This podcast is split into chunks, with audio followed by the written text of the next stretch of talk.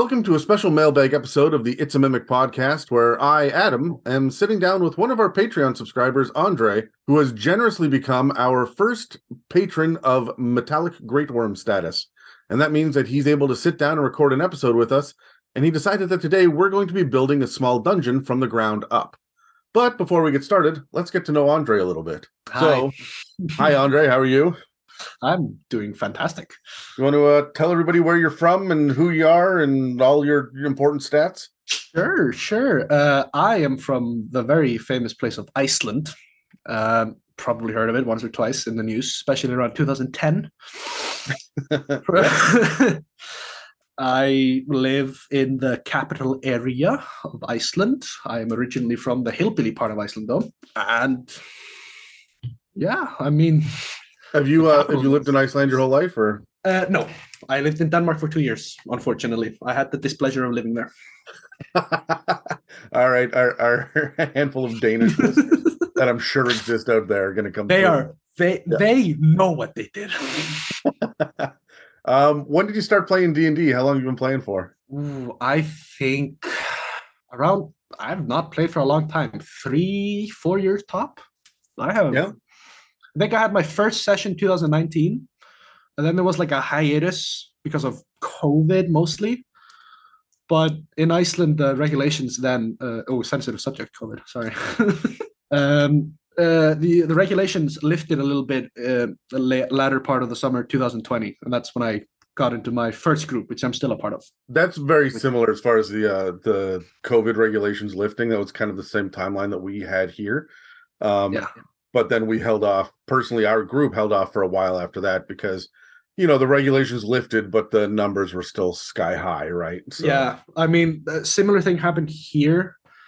Uh, but when when we saw the numbers spike, but the regulations didn't uh, stop or or increase, we just we went over online, and that worked for a little bit. it was a bit chaotic, but it worked. Yeah, I think that uh, COVID actually probably brought a lot of people into D and D. So you say you haven't been playing for very long, but I think that you've probably been playing an almost average amount. You know, there are a handful of people like like me and Dave that have been playing for decades, but then Yeah, there's I am lucky enough to still be young. Uh, I'm only twenty. oh, uh, you're, you're hitting me right in the heart. God, yeah, I know. But um, uh, so we only had to worry about school most of the time. Mhm. So um, uh, but uh, I have been playing like weekly sessions pretty regularly. Um, so do you DM? Uh, I do. Um, I have my own kind of homebrew world. I have in, taken some lore from Forgotten Realms and just lore I like, put uh, jam packed it into this world, and um, and currently the group that is playing in that world is playing on one side of the continent Mhm. because the other side of the continent doesn't know the existence doesn't know about the existence of it because there's a huge like wall of mountains. Uh, there's a mountain range. That's the word for it. No, that's uh, Uh, that's that's really cool. Um, when we were talking beforehand, you uh, you said you just finished playing a session. yes, I just freshly came out of one. Were, you Uh, and- that one? No, I was a player. Uh, I I have the great pleasure of that in our group. We have made it uh, our personal mission not to make a forever DM. Nice. I Uh, wonder what so- that's like. Yeah. uh, Um, one one day, man. One day, surely. So you guys just rotate through that one then? Um, yes, on um, so I play every Thursday uh, when I'm not at work because my work is very sporadic. I can get to that later. Um, uh, so I used to DM there as well, but that kind of subsided because of work because it would become too infrequent to actually hold a good like steady flow of the campaign. So we put that on hold. Yeah. Everybody was fine with that. Uh, technically, if I count the amount of campaigns I'm in, now this is gonna this is gonna get mathy. So two, three. Technically, I'm in five campaigns and I'm DMing one of them. that uh, that sounds crazy and hectic. Do you have time for anything else besides D and D? Any hobbies or Uh, I- passions or anything else? I I have time. I paint minis, oh yeah. um, and I have time for that. Surprisingly enough, uh, if Pepperina actually listens to this, she'll she'll love my dragon collection that I have. Well, I mean, okay, you're gonna have to post that in the Patreon. Uh, Discord. I will. I will line up my dragons very prettily and uh, tag her. Some one of them isn't quite finished, but uh, I'm sure she can figure that. um, I can Uh, see I mean, the huge uh, like- Star Wars display. Yeah, we were we were comparing Yeah. Lego Star Wars displays in the background before we. yeah. record, I so- mean, there's more over there on my like big cabinet. Like I have, I have a sizable collection. I'd like to say, but uh, I I play video games. I mean, the classic twenty year old thing. I feel like I'm the only person under the age of 60 that doesn't play video. games. Everybody I know, I, I sit there and I smile and nod, and my eyes glaze over a little bit. No, I mean, uh, I mean, I don't always play video games. Uh, there, I take rounds. Sometimes I just sit at my computer, listening to something and painting. I like to Oh, yeah, that- videos in the background or the too. podcast even. Yeah, that's that's it's it's therapeutic. Yeah, I don't paint, but I I make maps, right? So when Uh, does drinking whiskey count as a hobby? now, before anyone in, in gets Canada, panicked yes. here, In Canada, before it get- before the United States get crazy, the legal age in Iceland is twenty. Back off. Oh, that's late. In Canada, it's 19. In some provinces, it's 18. I mean, in Denmark, it's 16, 18. You Yeah. can drink the light. You can drink the light stuff. Sixteen. Oh, that's cool. I, mean- didn't know that they're like that's like a graduated system. That's that's all right. I mean, there's a reason why they're like that. Okay, I'll stop. I'll stop. taking the Danish. Talking about them like we talk about French Canadians. yeah, it's, Um, it's it's it's very similar. It's actually very similar that dynamic. um, what's your favorite D and D class or subclass? You just finished playing. What what are you playing? so I'm playing a, a homebrew class right now. I am playing a uh, a fiend sorcerer, uh, so a bloodline of a fiend. Mm-hmm. Uh, uh, the funny thing about it, and my favorite part, I'm an Aasimar playing it. I'm I'm an Aasimar race with a fiendish bloodline in sorcery. That's and I think it's really I think it's fun. I think it's fantastic because uh, so in that world he has his own gods and system. I'm not going to go too far into it because I don't know if he wants it out in the world. But my character, my rules. so basically, I got a blessing to become an Aasimar, but that blessing got overtaken by some fiendish influence. I think we made the lore or the story Mhm. which is fun because I am all about fire as that character, and it's uh, muy bueno. we That's the uh, extent of my Spanish. we uh we've got a similar thing. Mieka's playing a um tiefling who is a celestial warlock, and her oh yeah, backstory I, is that I, her yeah, I remember that. Yeah, her parents are an Aasimar and a tiefling, and yeah. Uh, her- was her it was Keyleth and sorry, it was Keyleth. That was the the mother and oh, and uh and the father's name was Stubins. Steuben. That's right. I just listened to the the the Patreon exclusive Hydra, uh, False Ah, Hydra, Oh not too long yeah. ago. Which um fantastic series, by the way. It's fantastic. Well, thank you. It's it's wild. I'm I'm about to um, as soon as we're done here, I'm recording a little supplement. So by the time Oh, that uh, this comes out, I think that'll be out. Um, Very fun. I keep, I keep getting questions about it. I'm like, I don't have 45 minutes to type. I'll just talk for 10. um, But uh, let's uh let's jump into this uh today. The reason people clicked on it, which is building a dungeon. So um, yes, very uh, first and foremost, when it comes to dungeon building, uh, it's you don't have to go as deep as we're getting into it today, right? So for the average person, the average new DM, a lot of the times they come up with a very simple three or four or five room dungeon where um, it is an entrance into usually a tomb or you know very simplistic catacombs a mausoleum where they've got to you know go slightly underground and uh or you know it's a sewer system or kobold warrens or tunnels of some sort of cave system where Yeah. goblins are and it's a number of of small rooms. Each one of them has one thing to do in it which is fight a goblin solve a puzzle avoid the trap right?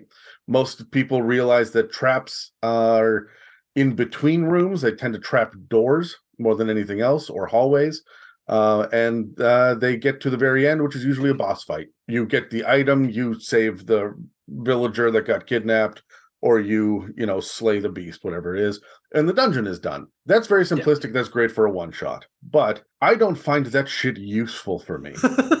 I've been dming for so long and my players have been playing for so long that that kind of dungeon they would say oh that was it and it would be Uh, underwhelming. yeah, um, the big thing that we started about when we started the podcast way, way, way back when, we were like, let's inspire people who um who have the material, the fifth ed material, but the fifth ed material is light. It's broad, but it's not deep, right? Not the way that it has been Yeah, in previous exactly. editions. So we're like, let's let's dig a little bit deeper into these ideas. Now I'm sitting here going, we got to figure out how to make this stuff memorable, right? Like as as a DM, the best things for me, the best moments are not in session. It's after the fact when I listen to my players talk about what happened two or three years ago, and they still remember the intricacies of an encounter or the way they will talk about a room they were in. And I'm like, that is not at all how I designed the room. It's wild that they thought about it that way, right? yeah, so, yeah. I've had uh, I've had uh, uh, something like that happen to me. I ha- had like a, a flying ship, if you will.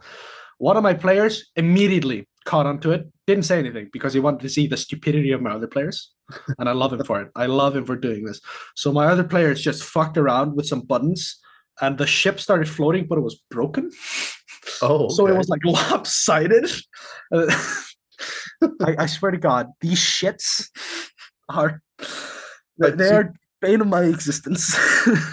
was that like a was that a spelljammer ship or an Eberron Uh, airship? or- no, uh, it was it was it was a, a more closer to Eberron. Okay. But I had my own. I think I had my own spin on it. I delved very lightly into Eberron. Only Mhm. listened like a long time since I listened to the your guys' episode on it. It's been a long time. And um, I say a long time since it came out. That's what like two years ago. that that that's been a Uh, long time. There are many hours between That, them. yeah, that's fair. But I think it had like a like a magic crystal system that if you activate the magic crystals, it would like float. Like Okay. it didn't have an it didn't have an elemental trap to it. It was just so say, yeah, it was just just it just works. yeah. Don't think about it. We're not we're not going to get into the tech of it. It's not Star Trek. Yep. Move on. yeah, Um, exactly. But so yeah, but it, like that sounds like a memorable thing, and that's what I'm always trying to do now is come up with the next memorable encounter. I'm Yeah, actually exactly. in a position in my own campaign at the moment. If you're going to let me, I'll, I'm going to hit a tangent. Um, where Go for it. my players have been wandering through the desert for so long and they went from one location to another but it was all desert exploration and uh, survival and then they ended up with the false hydra we did a little bit of a reboot and now i've dropped them in a city which is going to be their home base and i want them Right. to get to know the city because i'm going to threaten the shit out of that city later in the campaign So, I want them to know NPCs. I want it to feel like home. I want them to each design their own apartment in the city. I want them to to make their own guild house if they want to do that. I want Yeah, them to want know them the to- name of three different bartenders and be playing poker with the mayor. yeah, Because build build a life. yes. And then I want to threaten it, and I don't have any intention of destroying it. Right. I, I just want to I want the stakes to be high. And I know that half of my players won't build that kind of backstory. So we'll build it in game. So while they're doing that, what I'm doing is I've essentially conscripted them to be part of the town guard. Um, Right. And the warden, the guy who runs it all in uh, in the city, is actually one of Dan's old characters who's been relegated to NPC status, and so he is um, he's essentially conscripted them to be the town guard, so that they're doing little one-off nothing missions while the town itself is going to be the big set piece and the memorable part. I want them to. This gives me the opportunity to give them all of the monsters that I will never use. Right. Oh Uh, yeah, yeah. with yeah, random yeah. encounters almost all of the time. I'm also letting them choose which missions to go on. So every session, I provide them with four options, and then they will pick one smart. or two. Right. So um, I'm curious to see. It's kind of a test for myself. Or they're level five. This is going to happen to level like nine. I'm curious Yeah. to see which ones stick out in their heads and why.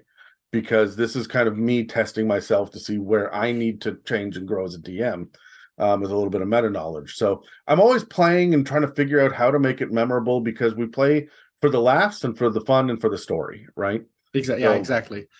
So the unique thing about a dungeon um, is that a dungeon gives us the ability to not just have a unique story and a unique monster, which is what the monsters of the, the multiverse is.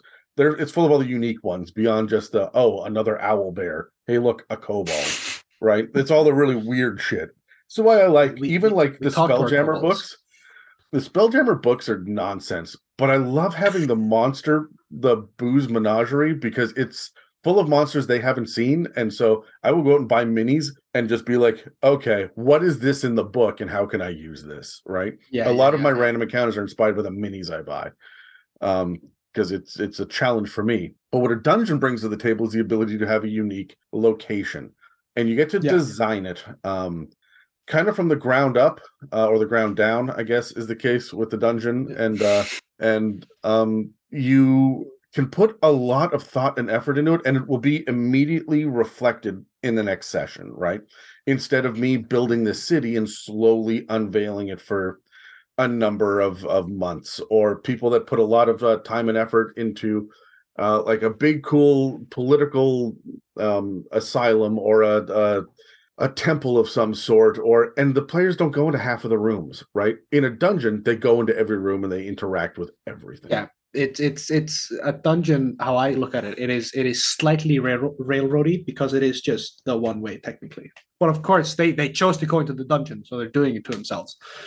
Now, there will be some people that'll argue with that because I think that there are there's a lot of dungeons that have multiple different paths to go on. I mean, Dungeon of of, the course, Mad Mage of is course. insane for that. I mean, It- I I haven't played Mad Mage to in my defense. I, uh, of course, this is you, people can argue with me all they want. Uh, this is just how I see it because the amount of dungeons I've gone into is very few. But- I've gone into very few dungeons. But you're you're still right. So Dave, Dave and Kyle and James have been playing Dungeon of the Mad Mage. Uh James is a recent addition to that campaign, but Kyle's been there since day one. They've been playing it for like two and a half years. They're not Jesus. they're like a third of the way through. So um the dungeons are massive, but there's still I I would still argue it's still linear because you have to go from point A to point B. There's a million Yeah, things do in between. There are all these different paths, but you still have to get to the next level and you work your way through. So it very much is linear. So I agree with Yeah. you. Um, there are different paths to go on, and you might not see every room, but there's enough um, of a pointed direction to it that it is railroady, definitely. Um, yeah, I mean, even if it's not rooms, you might not open all the chests because uh, you're not going to run across every single hidden passage or trap. Yeah, exactly. Or or like uh, on the chests, peop my players are so suspicious of everything I put down. I'll put down a, a very just a normal chest, and I'll go, "That's definitely a mimic." I ran into that for a very, very, very long time, and I just kept giving them normal stuff until they let the guard down. So, um, like I, I stopped using mimics and dark mantles and piercers for about two years, and then suddenly that shit started to pop back up again. It's the That's same way, like the moment they start to get suspicious of every single NPC, every NPC is an ally for the next six months. Every NPC. Yeah, that's smart. Um, I should probably I should do that. Um, so let's look at uh, at the design that uh, that I go off of when it comes to building a dungeon. So the Very first thing I look at is the setup. When I think of the dungeon itself, my first question is what is the objective? What is the thing that they're trying to do? Are they trying to rescue a hostage? Are they going in to desecrate an evil shrine to an evil god? Are they killing a bad guy? Are they interrupting a ritual? Are they getting an artifact? Are they going after a magic item? uh, or have they just been tasked by the wizard on the other side of the continent to go explore this thing and report back? There's all Yeah. sorts of different reasons to go into a dungeon besides just it's there. They stumble upon the opening and here it is. Sometimes that alone is worth checking out. Um, Yeah. I did that to my players a couple of campaigns ago where uh, there was a goblin thief who stole like a gold pouch off of them while they were sleeping. They chased it down and dove into a hole, and they went in thinking it's this tiny little hole, and nope, it was just an opening to a massive underground labyrinth. And they were like, "Holy shit!" They were down there for like seven sessions. So, that's that's amazing.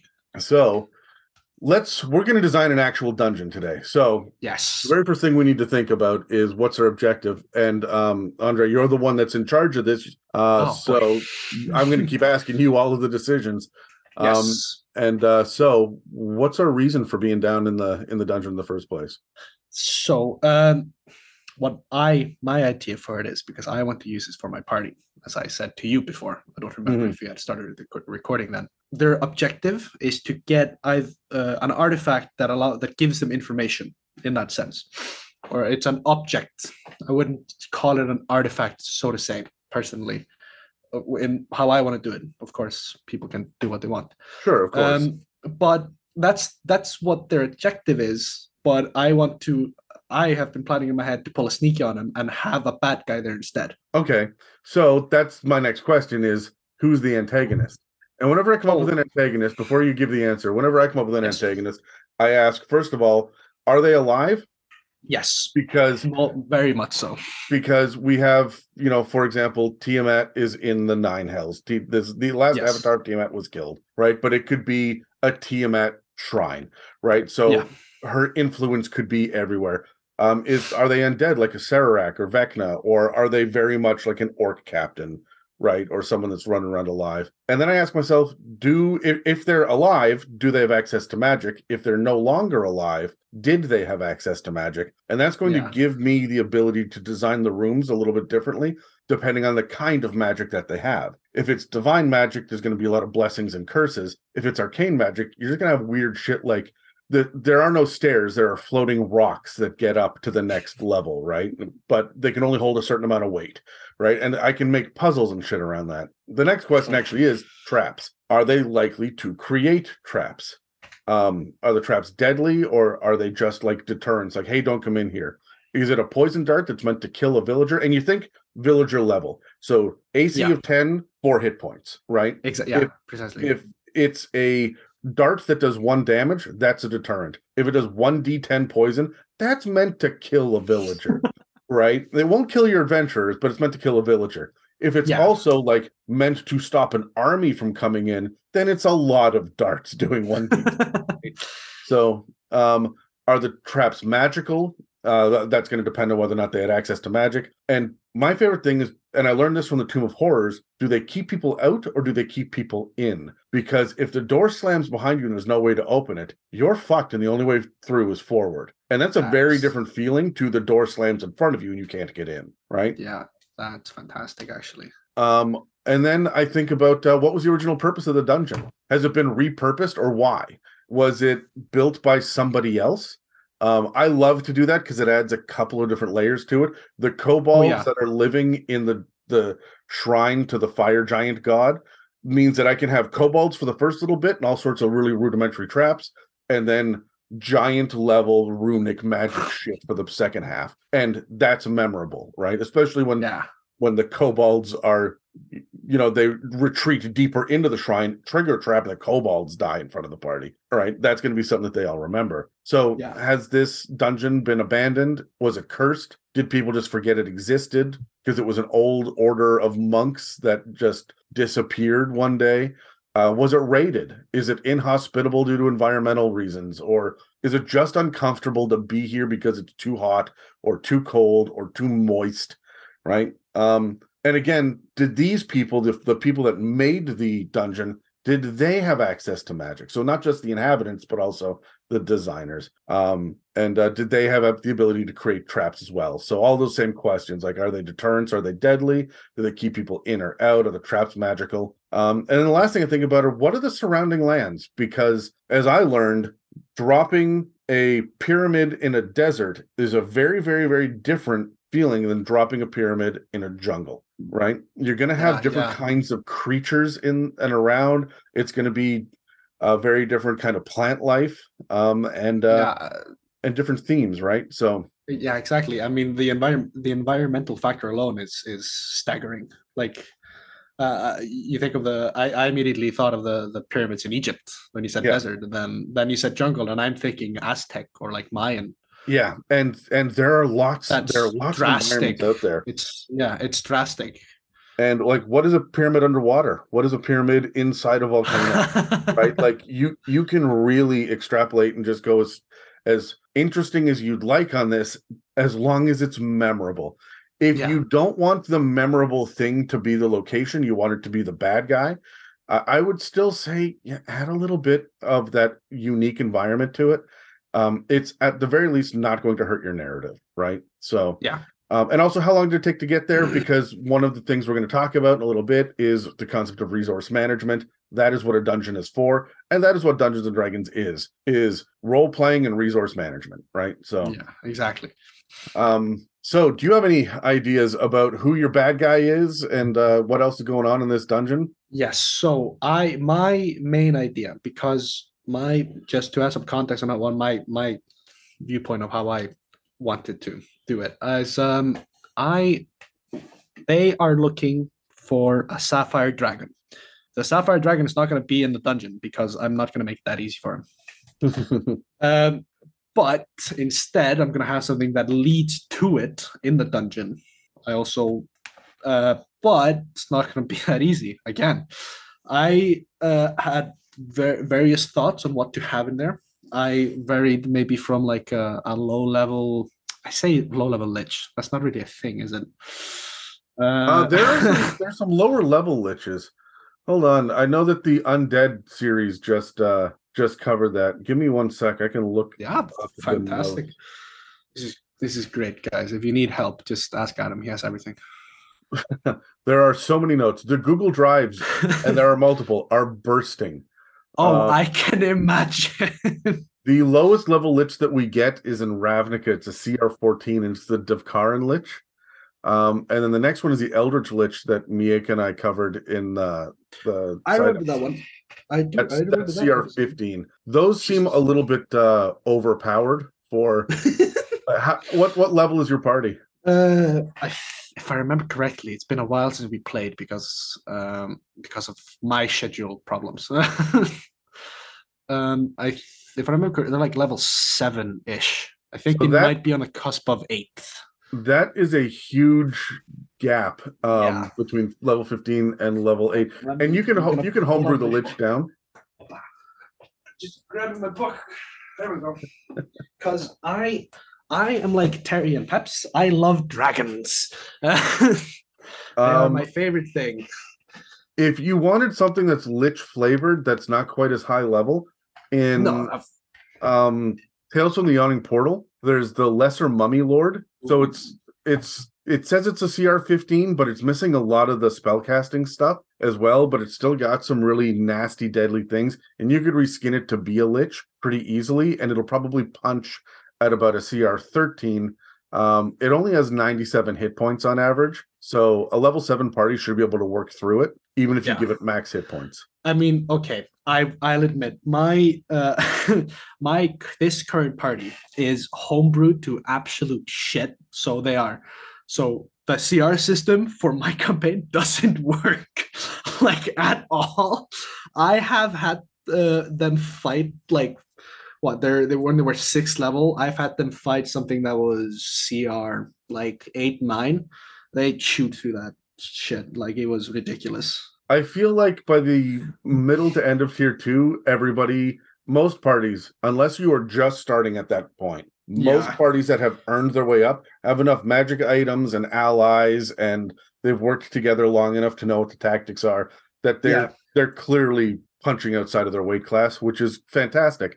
But that's why I like something like the Lesser Mummy Lord, um, as opposed, or maybe even the Devkarin Lich, as opposed to a full Lich, because that'll be CR 14, 15 you Yeah. might be able to knock a couple of them down, but you shouldn't necessarily be killing them, right? No, yeah, precisely. Um, then uh, some other ideas I had as well for bad guys was uh, because this um, because I remember listening to the Sapphire Dragon episode very Mhm. recently because I think that one just came out like a few weeks ago. Yeah. I think. Um, like because they I remember they they changed lairs. I remember that part that Yep. stuck out for some reason, and I I had thought because Sapphire Dragons are very territorial and strategic that they would uh, they would do traps they would do they would make a standard dungeon but because i i like to be a pain to my players like any good dm um uh i because that is a, a an already made lair so to say or in this case a dungeon because a, a lair should be a dungeon how i feel Yeah. about it sometimes like Uh, if you are making your way t- in not not in the same sense but it should like you have the same level as- of having to travel through it, and there are yes. portions of it to interact with before you get to the center. yeah i mean it's not it's not a it's not it's not the same. It is not a potato and a potato. It's it's a, it's a, there's a difference of course.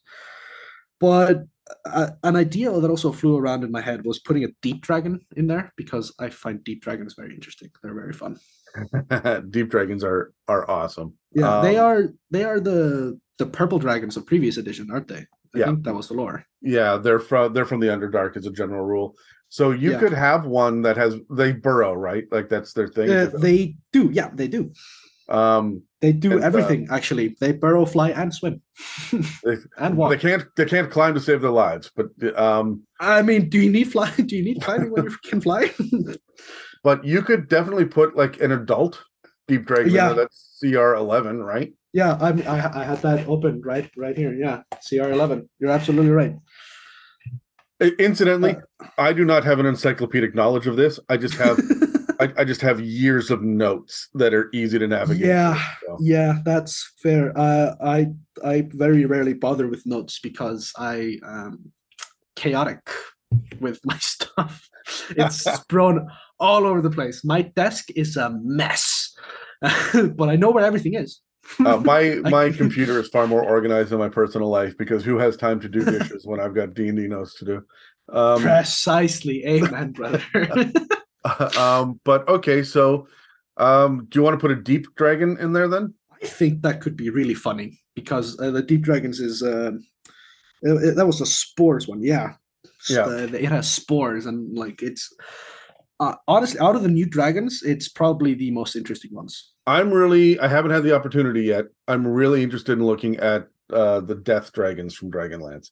That's the next one that's got me interested. That's right. Dragonlance just came out recently. yeah, I I, I have the book. I've I know what the art looks like. I've skimmed over it, but I haven't really sat down and mulled it over.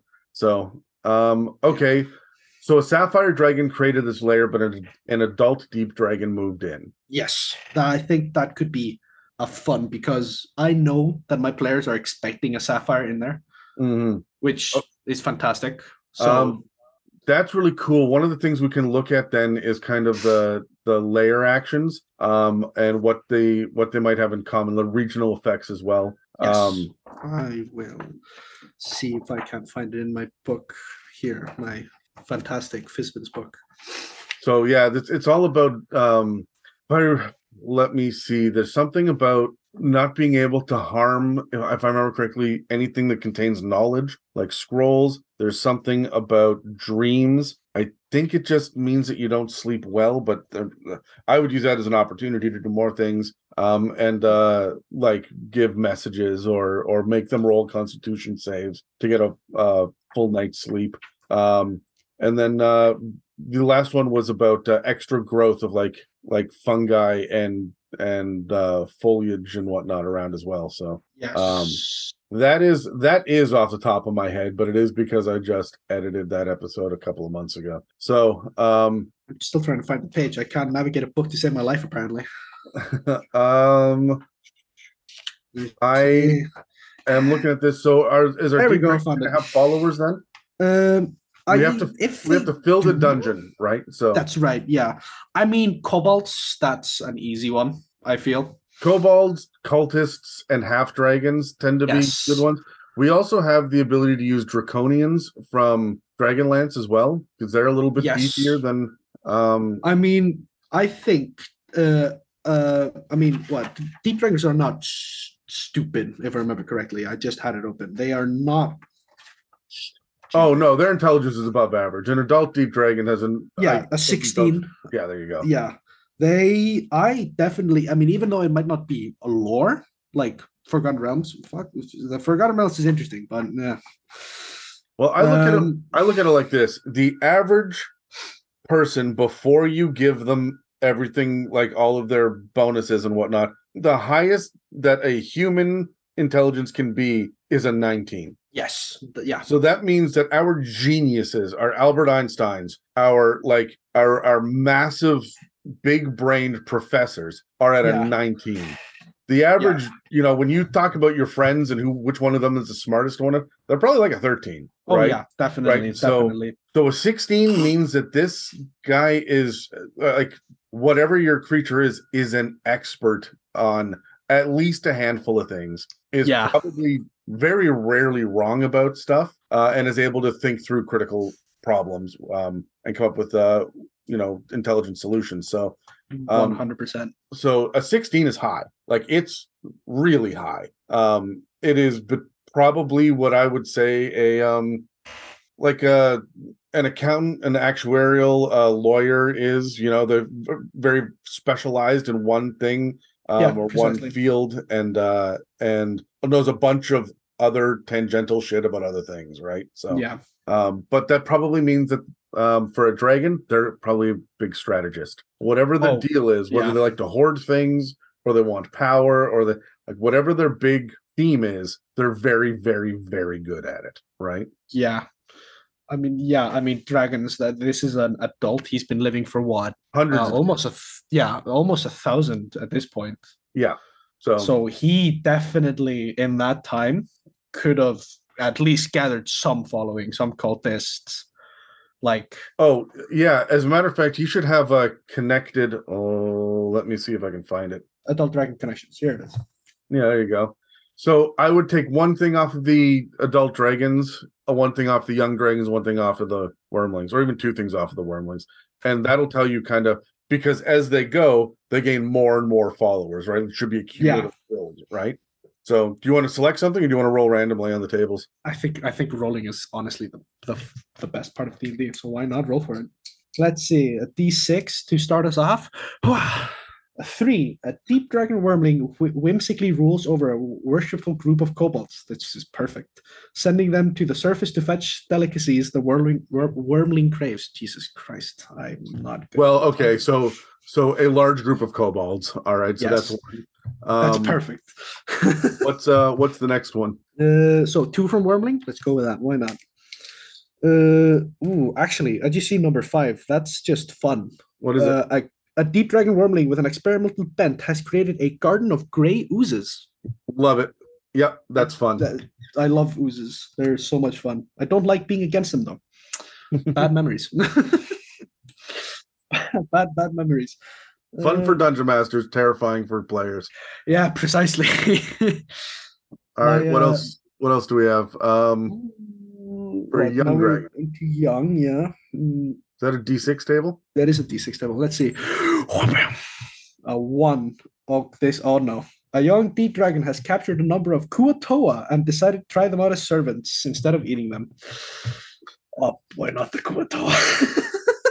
That is going to throw the players for a damn loop, which is oh, fun. yeah. That's just fun. That's fantastic. I love the Kuo-toa mostly because they frighten everybody who knows what they can do. Um, and what do we have for the adult dragon followers? Uh, let's see a d8 table. I hit my mouse. There we go. A six. A spirit naga desperately wants to claim the key to a mysterious underground door from the hoard of an adult deep dragon. That is intense. Okay, so um I think it serves my party right. yes. So um but uh they want to claim it from the adult deep dragon, right? So that's a possible like ally that could like backstab you. Like I yeah, I really like that. Um it's okay. not a, it's not a yeah a friend a fr- uh, your enemy of my enemy is my friend type situation. hmm So here's the thing that I'm going to do, um, and we're, I'm not going to get super noodly in it right now, although I would if I was designing it myself. So, uh, Andri, you, you you should take notes here. Look at the lair and the regional effects of a sapphire dragon. Uh, yes, that I had. And then-. Have that decay and become decrepit, and then replace it o- over top with um, the lair actions and regional effects of a uh, of an adult deep dragon. yeah, if you can that. tell the party ahead of time for the sapphire dragon this is what you're looking for and they come across the fact that uh, it's technically there but it's in ruin and there's something else here instead that's going to add different levels to to their exploration and that's a Yeah. clue early on uh, we'll see if any of them are able to figure it out right Yeah, I mean, Oh. I know one of my players can figure my shit out real quick. there's But- always that one damn it yeah, but luckily enough, he loves his fellow players. He loves to see them struggle. So, that, so that's a, that is a future dungeon, dungeon master right there that's what that is oh, he he he is our uh, Pathfinder DM. I'm in a Pathfinder game. I forgot to mention. well, we won't hold it against you. Um, Yeah. The uh, surrounding lands. How long does it take to get here? okay, so my. I th- uh, so my thought is that it was going to be um, not too far away from the the capital itself. or my or, or a city. Let's just say a city. Just to let's not let's get too let's not get too specific here.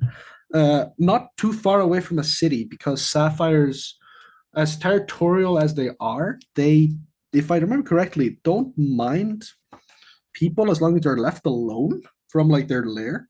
Yeah, I think as well though that we've got a. It can be geographically close, but there has to be a barrier Yes, between. a hundred percent. Yeah.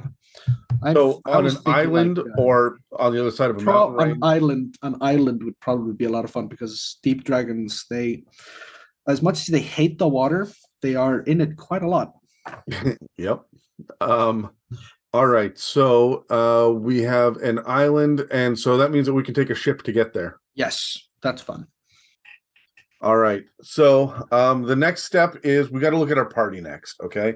So Yes. um we have kobolds, so we know there's going to be traps. We know that there there are gray oozes which will operate as moving living traps, and we Mhm. know that uh, we've got an ally in there. So what's the ally doing in there? They're probably either captured or hiding. So we've got uh, a couple of interesting um, geographical things to put in, like unique rooms. But let's settle that aside for a second, and let's look at the party themselves. You said they're yes they're level seven. So my general Yes. thought process is this: when I come up with uh with designing uh, anything for D and I look at what tier they're in, and not like by the book, but what are they capable of, right? So tier one in my head is any group that is unable to control the action economy, right? So yes if uh, they run into an equal or more number of enemies, they're going to struggle. A tier two party, uh, and this is all generally speaking, this is just guidelines yes, for myself. A tier Yeah. two party uh, has um, area of effect spells and some strong heals, and probably your rogue uh, is really relying on evasion, and your monk is relying on other similar get out of jail free cards with deflecting missiles and shit like that. So um it they can be harder to hit they will bounce back faster and they're able to harm many enemies at once also Yes. they're getting multiple attacks around if they're martials tier 3 has massive damage output they always have magical items and they have limited access to resurrection magics and they're likely to use it and tier 4 these guys have massive massive amounts of hit points and tons of spell slots that you have to work your way through so when it comes to designing a dungeon for these things, I look at the fact that tier one are probably not going to get into a room full of a bunch of enemies. If I want to swarm them with things, I'm going to give them literal swarms. So there's one kind of hit point pool that they're dealing with instead Yeah. of flooding the room with 25 kobolds. I'll do that at level two or at tier two and three. I won't do that at tier one. Um, yeah tier exactly tier two, however, I they've got area of effect spells, which means I'm thinking about the size and shape of rooms. Mm, It's not going to be straightforward and it's not going to be square. I want the area of effect to not be able to hit all parts of the map, or are they really going to blow up a fireball for these, you know, this narrow corridor? yeah i'm i mean knowing my trigger happy party maybe Right, but but this is good because now they're using up um their uh resources. resources yeah and that's what we're looking for. Um, strong heals is a big thing as well because I want uh, that lets me kind of punch them pretty hard during combat um, and give them the opportunity to heal up. The moment that one of them hits half of their hit points, they're going to sit there and go, "Oh shit, who's got a health potion? Who's got cure Yeah. wounds?" And now Uh, we're that's- eating through that as well. Um, yeah and I- evasion uh, is evasion is going to be one of those things that makes me think if I'm using traps now, I have to think about poison and acid. I'm looking for constitution traps or magical traps that are going to force a wisdom or charisma save or strength traps because dex are just going to get past. I'll give them some dex, but I'm not going to rely on it the way that it would be um uh with a lower level party or a party that doesn't have a rogue or a monk. Um yeah tier three with the massive damage output means that I can give uh, max hit points to all of my uh, creatures, but I only do it for the first half of the dungeon. Um, to, and this is just to eat through their high level spells, right? Um, if they've got magic items, it means that I can get a little bit more creative with what I do, knowing what their magic items are. I don't mean a plus one weapon.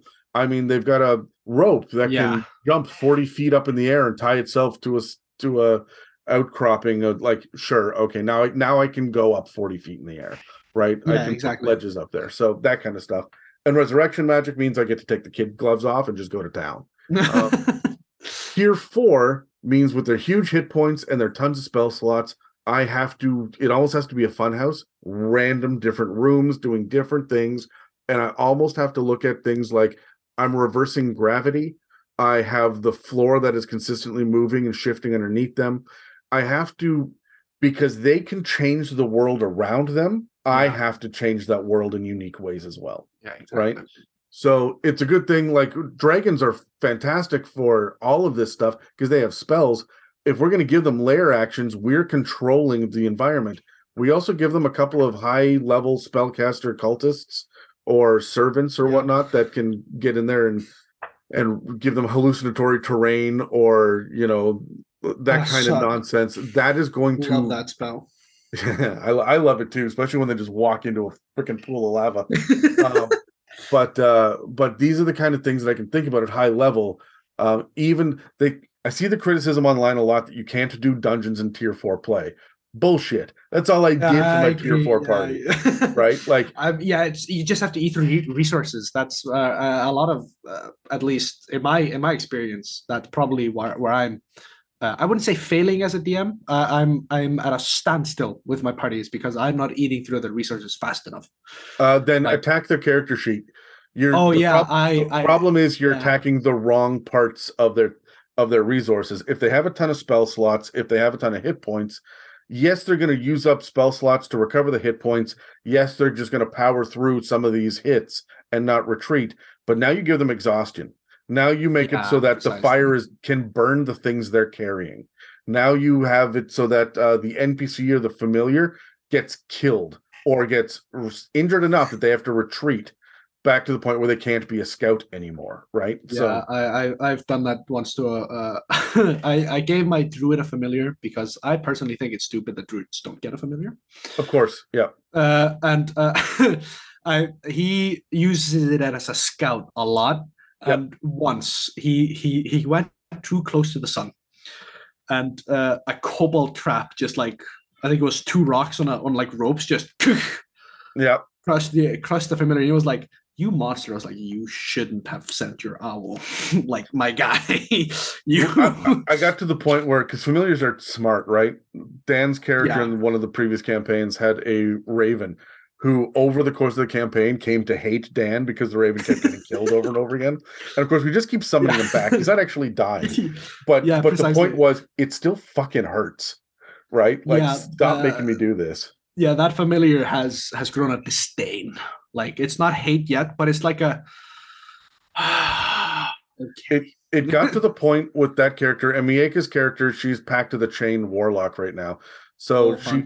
She's got i gave her a tressym which is just a little cat with wings right? Nice. and that that cat is um the tressym is really interesting because we're just now getting to the point of do we hate or love this tressym? And so it's up to the player to try to get back on their their good side. And i had dan bending over backwards to get zoltan the raven back on his side. And at the very end of the campaign that paid off and i let him i let him win that. But um but uh, anyway these are things to think about when you are looking at what level your party is what are the resources that they have. Yeah. if you say that they're that they're playing you know outside of their weight class they're beefed up is it magic items? Are they power Uh, gamers? What is it how are they doing it's so i think it is a mix of um uh it is a mix of they don't have like overly stupid magic items it's just my players are smart enough to know how to use them against me. Uh, and uh, they're also homebrew. Like uh, there are some stuff like with all material you don't like all of it so you change it here and there to make it Yeah. fit and whatever.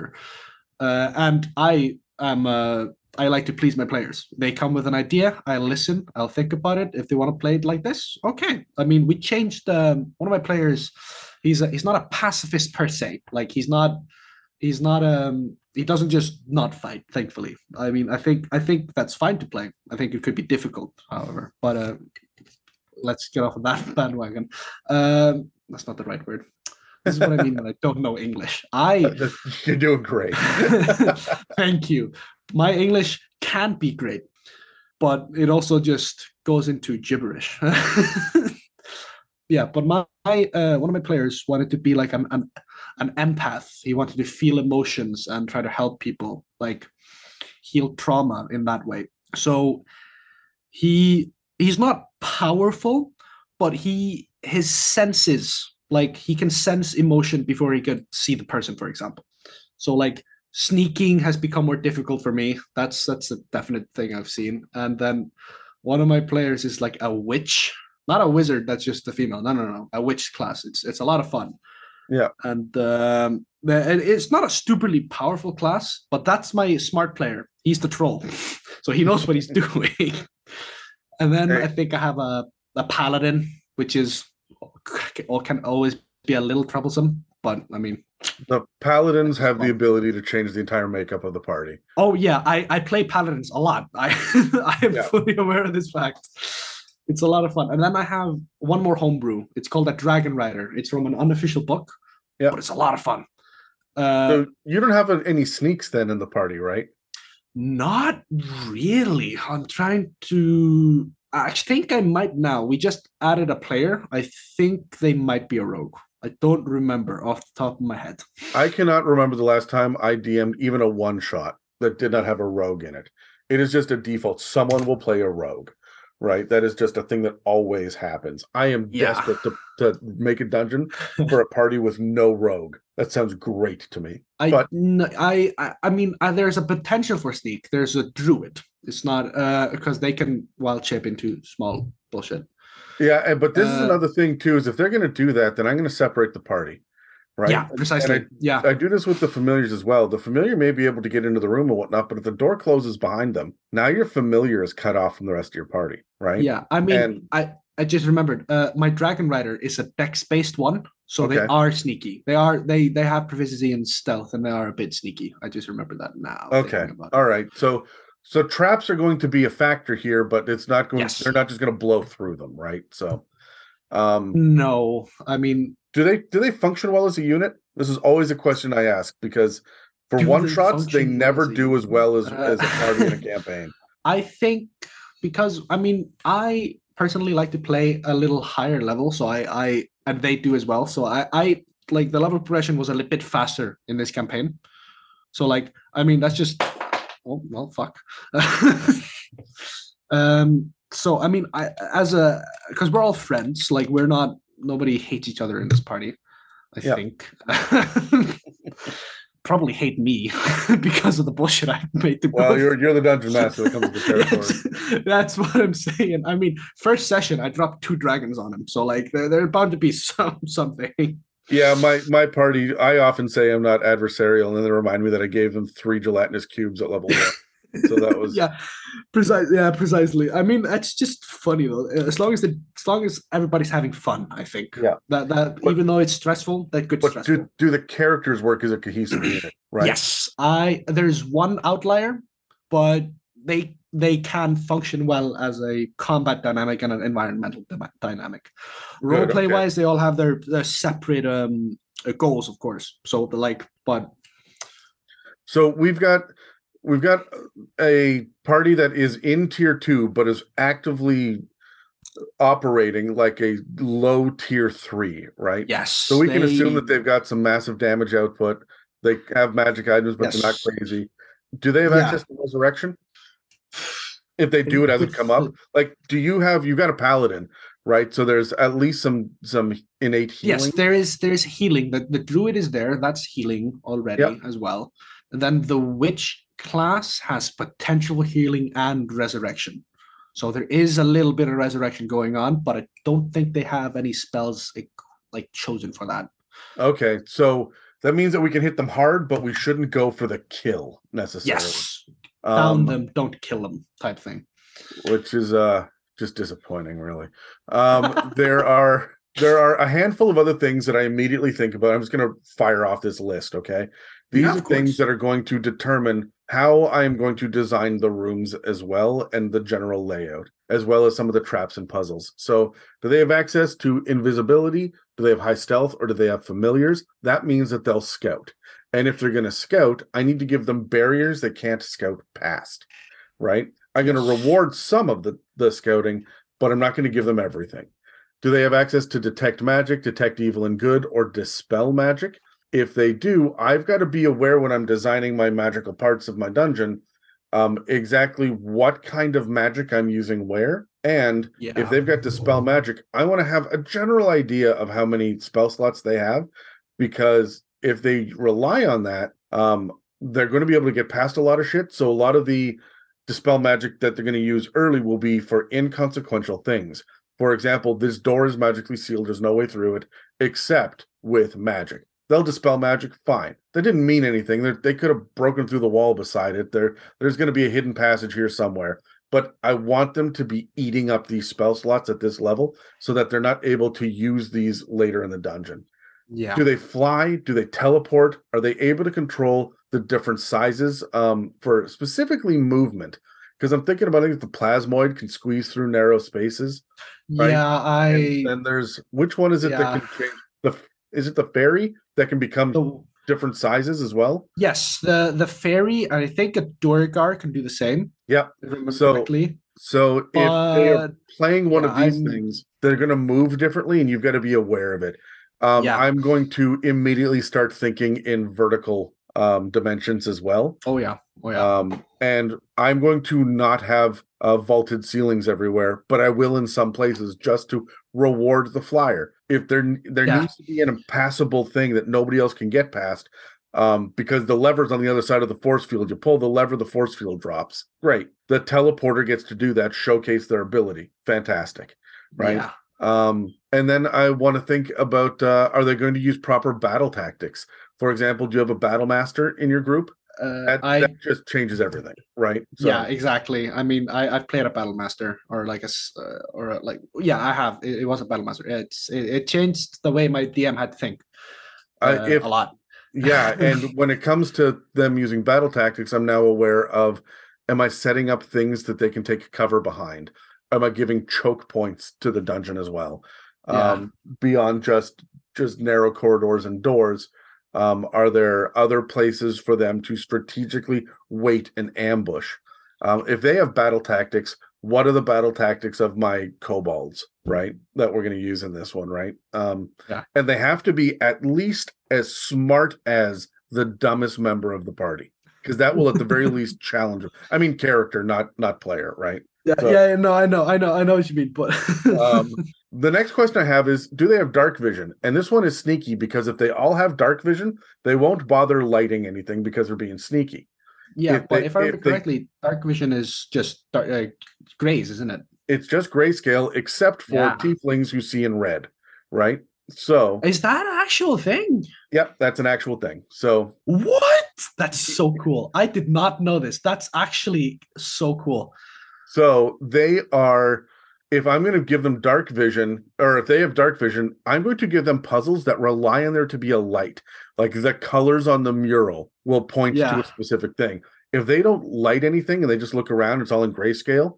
I'm I'm going to hold that against them for being Yeah, able to just see in the dark and keep their other hand free. Um, and then the last thing is, do they have access to NPCs and other help? And if they do, Oh. I get to change things and I get to threaten other things in different ways. And remember, no NPC should be an automatic ally that just says yes, yes, yes. Have an No, NPC yeah, be a I- coward, have an NPC get injured and need to retreat, have an NPC pick up the loot and say, I'm going to take this back out to the front. I'll catch up with you in a minute. yeah. And then they never come back because they got, and they're going to, oh my God, where's the NPC? And they find them outside, you know, with three tied up kobolds. It's like, I captured these guys. I couldn't leave them, right? Like, we don't have to kill Yeah, them. exactly. Yeah, yeah. We just have to be able to threaten their ability to help the party. Yeah. So, um, also, the more NPCs that you add, the higher the CR goes. So, um, I feel really comfortable right now with this adult deep dragon, knowing that these guys are are a cohesive, high-powered unit. So, Yeah, I they are s- uh, so far both of the I I've DM'd two groups, so it's this one and another one. It, both times they have been punching above their weight class, and uh, it's it's ridiculous the shit I have to go through because like before before I started listening, I was just a player. I just wanted to have some fun here and there, you know, just listen. And then I became a DM. I was like, oh my god, I get Adam's pain now. It's it's horrible.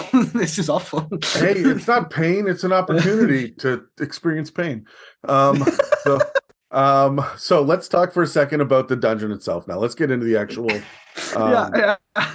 the actual designing of it. So the very first thing I want to I want to think about for every single area is how big is the room, how big is the corridor, right? So we're going to have two essentially two different kinds of areas for them to move through: rooms and corridors. Corridors, if there's something to interact with, then that is just a long narrow room if yeah. there's nothing to interact with and it's just an ability the ability for them to get back in a marching order who's in front who's behind who's got what light source um where's the healer is the flyer above them are we sending a scout ahead if these are the conversations we're having you're in a corridor right yeah. so but the moment that that they're like all right we're in this marching order and a trap goes off or there's a mural on the wall that is a clue that they need you're in a room right so corridors yeah. are nondescript hallways essentially that just yes. kind of break up the um, room by room encounters. Not every dungeon has corridors, but most dungeons will have at least a couple. Yeah. If you're dealing with a small mausoleum that has,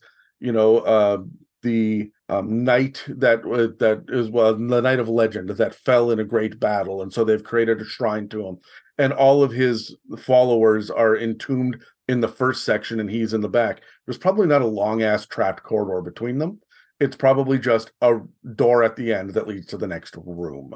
Right. Yeah. However, when you're dealing with kobold warrens, it's nothing but corridors. You might get wider corridors where they sleep, but it is just tunnel after tunnel after tunnel, right? So yeah, um, exactly. Um, so this is kind of what we think about when it comes to size. And again, remember we have to think vertically, and we have to think that every room, if there's a barrier, even in the middle of the room. Um, I recently did this in my Call of Cthulhu campaign where they walked into an underground crypt and there was um, a giant like grate like a kind of like a portcullis but it, had been sectioned off and they had to squeeze through a tiny narrow area into um, the second part of the room. They could see the far side but they couldn't get past this gate unless they went one at a time into this area, which was full of this deep evil and there was magical nonsense going on over there. Yeah. I had to treat those as two separate rooms. The people on this side of the gate could not interact properly with what was happening on the second side of the gate, right? So, um, so when, when we're talking about rooms, we, we don't we're not necessarily just talking about the architecture like this is the room itself right it could be yeah. a cavern it could be a number of platforms um, from one to the next, each platform operating as a separate room, right? And we have to think about how we're navigating from one to another. Um, the rooms contain usually one thing for new DMs. If I have less than two, I'm not doing my due diligence at this point. Oh, yeah. but let me let me list off. I've got a list of uh, nine things that I oh, tend yeah, to pick sure. and choose from. So the first one is a unique setting. Is there a lava waterfall? Is there a floating gem in the middle of the room? Is there um, is gravity backwards, or is there a huge gust of wind coming from nowhere, um, or is it full of mushrooms? Right. Um, yeah. So a unique setting, and remember your senses. It doesn't all just have to be what they see. It can be what they smell, how warm it is. Is there um, a feeling of imbalance? Like, well, can they move at double speed to the left but half speed to the right? Shit like that, right? So um, and also keep in mind too that um, with the unique setting, you can have uh, slants or you can have different platforms, different heights. Um, but not everything has to be in a perfectly even, cleanly swept floor. Other than that, um, I worry about traps or secret passages. I consider that to be one thing. Secret passages and secret compartments are just traps that don't hurt you. Um, hostile creatures and hostile plant life is one thing. In plant life, I include fungi as well, and oozes like uh, the green slime. Green yeah, slime yeah, yeah. isn't really a creature, but it's it's trappy, right? So it's hostile. There's neutral creatures in plant life. Um, not every single piercer is going to attack the party. They may just be able to have barely enough intelligence to realize I can't win this fight. I'm not going to do this.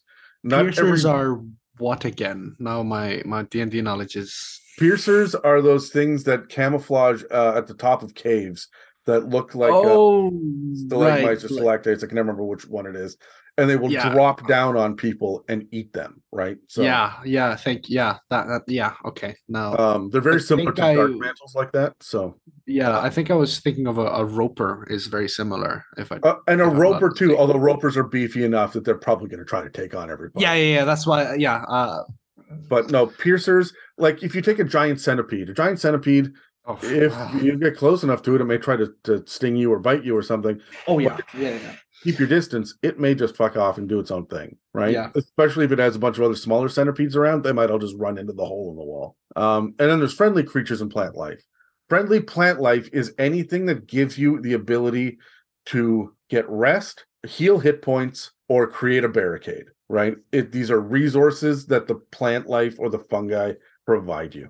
There's also hazardous ter- um, uh, terrain issues or hazards themselves, like, for example, flowing lava, um, or it's difficult terrain because it's knee deep water. Um, there are puzzles and riddles. There's items, either good or bad. Sometimes those items can be traps, um, but most of the time, I think of items as something that the players can pick up and interact with.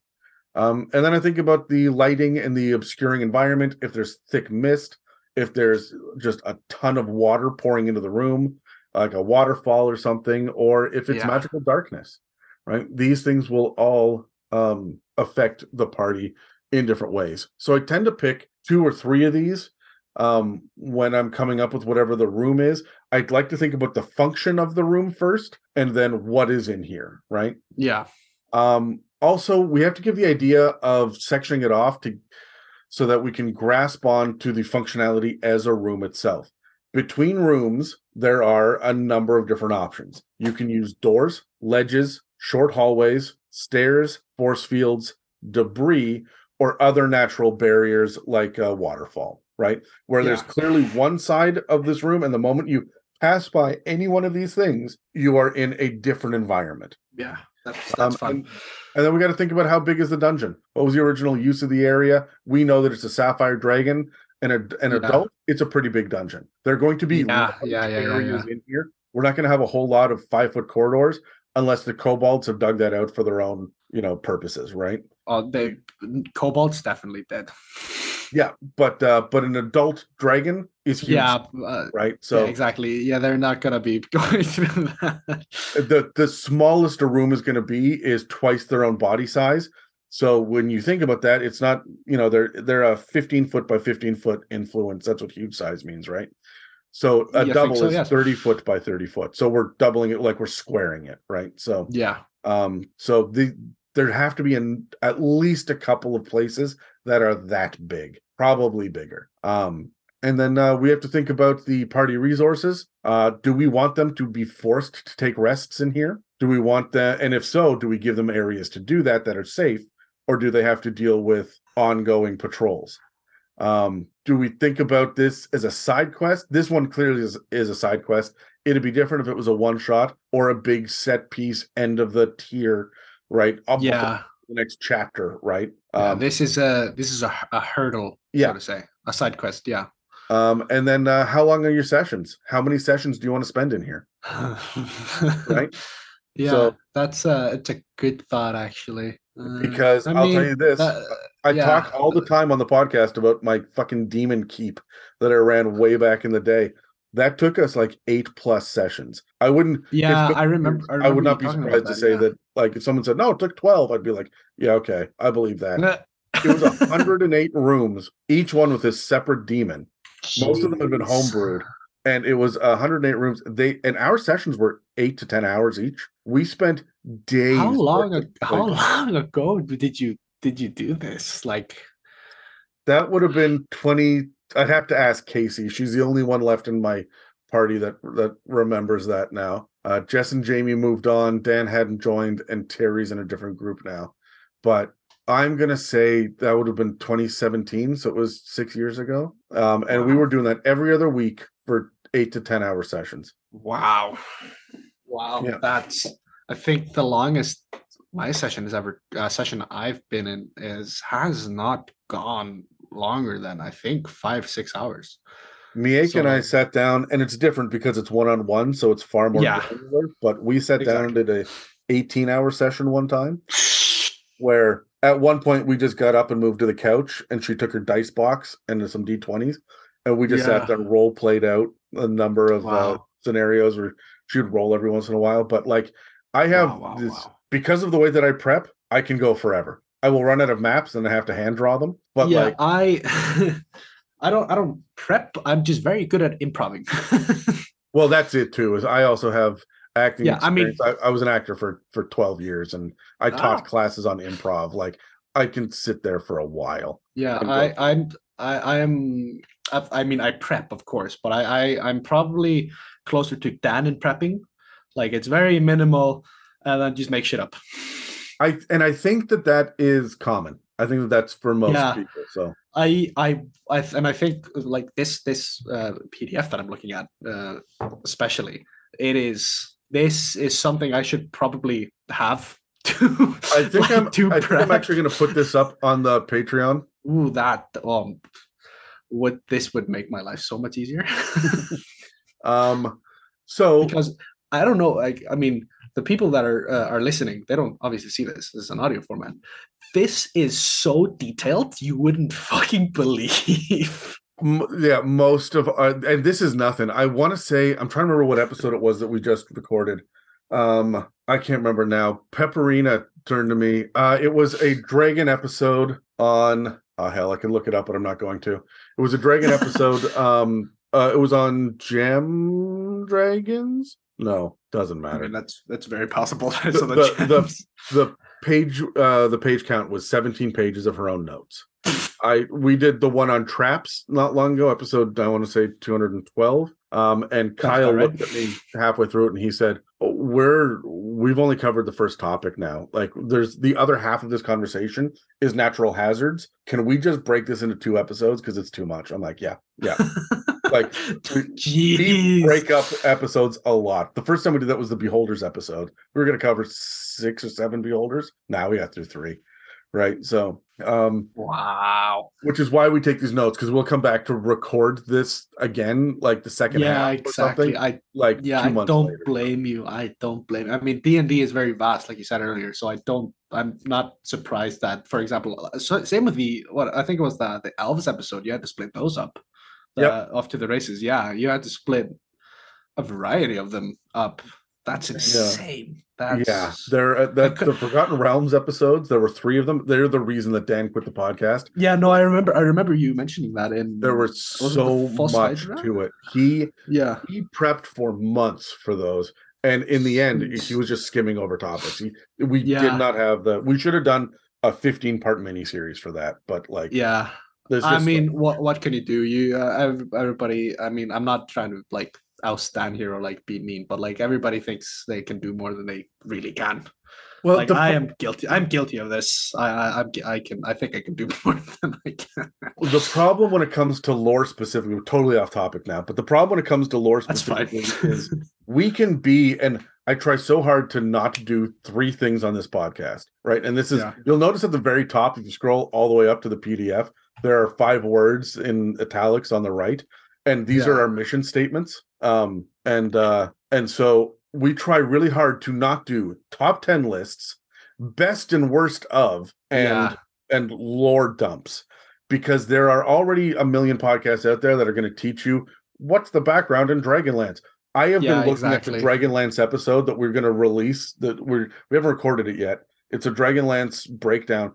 We're not going to do the history of Dragonlance. As I'm sitting there doing the research, I'm listening to other podcasts and I'm like, Yeah. which one of these nine podcasts or 150 YouTube episodes do I want to yeah, best exactly. in to do my research. And I'm like, no, that's not what this is about. We do what does Fifth Ed offer, and how can we inspire from there, right? So Yeah, exactly. Um, I, I think I think that's a that's a it's a great um uh English. I know how to speak it most of the time.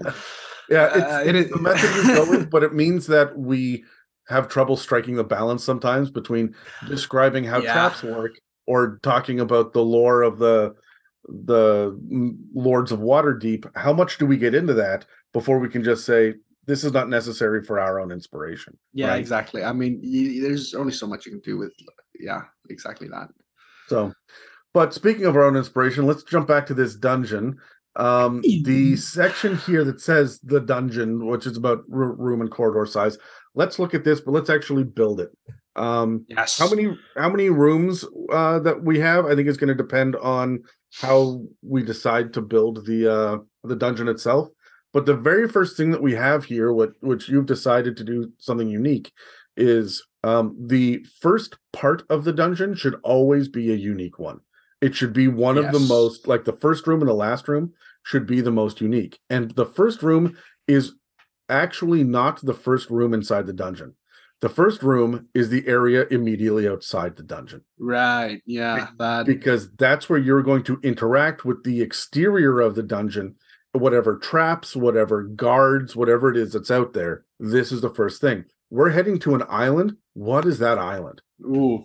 I got think. it it doesn't have to be super large by square footage because we're going to No, go I underground. we're going to it'll be deep, yeah. right? But Yeah, exactly. I mean, because um, uh, I mean, living on an island, I I know a thing or two. because I think because uh, I don't want it to be like super far off the coast because that's that's then then you're then you're just making it a hassle for both you and your party. I I'm well, it, it like depends. Do you want there to be overland travel? And if so, there's all sorts of rules in Ghosts of Saltmarsh and Tasha's and the DMG about traveling and about water and ships and whatnot. If you want to spend a session just getting to the island where you get to fight uh Sahuagin or there's going to be a merrow that pops up. If you want to do a set piece there, you absolutely can. But the difference is you're on a ship, you're not moving. The bad guys come to you, you don't go to them yeah it's essentially think- a, de- a defensive thing that you're doing right so you yeah can do that that's fine but whatever provisions that you would normally need like how many days of rations all that's in the ship's hold we don't have to worry Yeah. about that level of resource management at this point it also is going to come with npcs that run the ship right so yeah well, I'm not so much worried about how far away it is from the island because that's its own separate thing. It is the moment you step off the ship, you get in onto the island. What's the what's the first thing that you encounter? Is it tropical? I see I understand. Is it- Uh, Is it an iceberg? Is it is there a Oh. volcano on it? Is there like and you can you can choose. It doesn't really matter what it is, but know what your theme of the island is yeah and whether or not there's evidence outside of of this dungeon that the dungeon is even there. So I am thinking, uh, obviously living on an island. I this point again. Um, I'm thinking I wanted to have be like I, I don't want it to be um, completely desolate of life, but I wanted to be like um, a newer island, like a, a new volcanically like like on the newer sense when you think of like like Earth. I don't know. Because uh, it sticks out because in Iceland we are very we're a volcanic hotspot. Uh, and like not even I think 60 years ago we gained a new island because of volcanoes. Yeah. So you because like you know because that's just how it works here. Yeah, every once in a while, every once in a while, the Earth poops out a new island. yeah, exactly. Uh, but like I, I I think it's fun to have it like not desolate, but there's new life. Like there is um there is shrubbery there. There's not there's it's not um it, it- it's beginning to become that yeah that makes sense sure Yeah, I, Uh, the the thing about it, I'm looking up Deep Dragons right now, um, and they've got uh, they should have regional effects. Um, Uh, let me see. They definitely do. oh, sorry, we, yeah, we should look up Deep and Sapphire. Uh, You look up you look up Deep. I'll look up Sapphire. Alrighty. Let me see. I have the sapphire. There it is. Okay, you got Sapphire. I'll do Deep then. Or was it? Oh, was it the opposite? I, I'm so sorry. it doesn't matter. That's fine. Um, uh, regional effects. Where is it? Let's layer.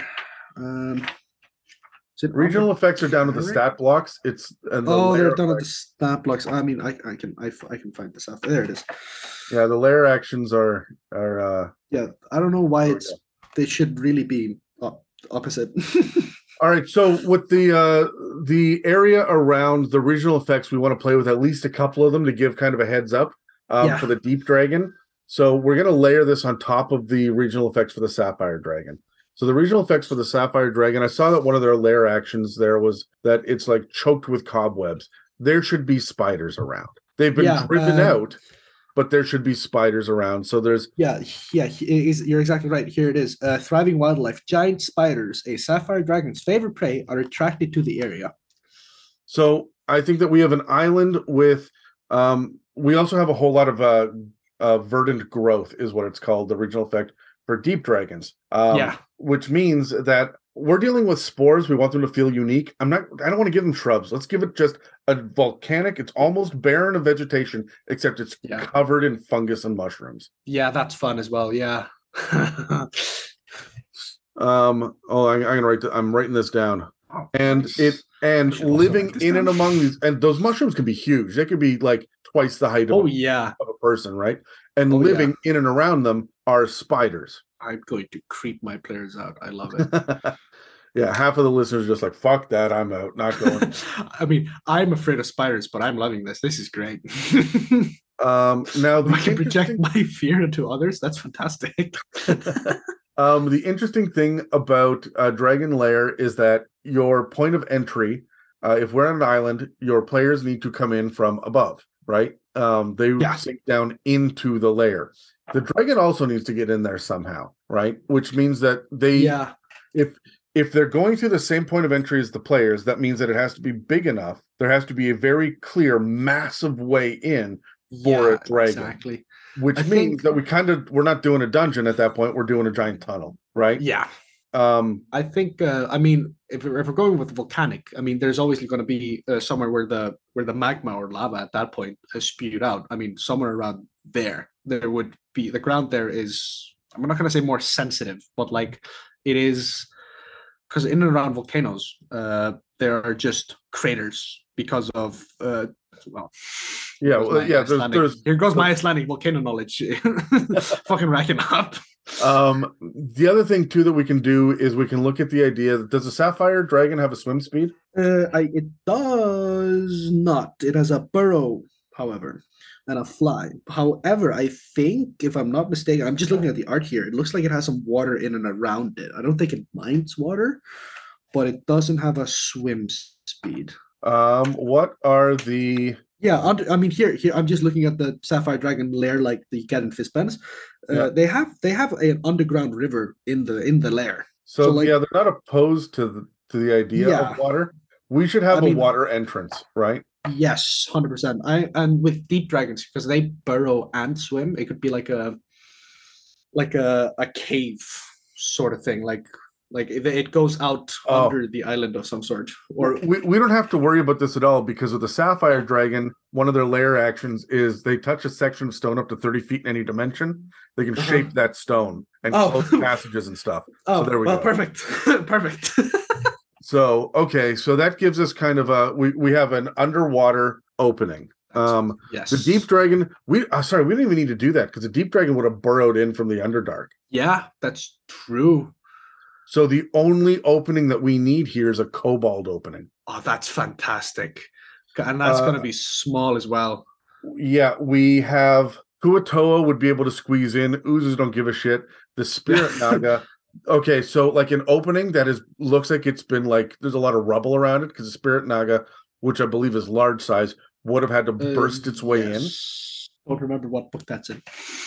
Uh Nagas, are they in the monster manual?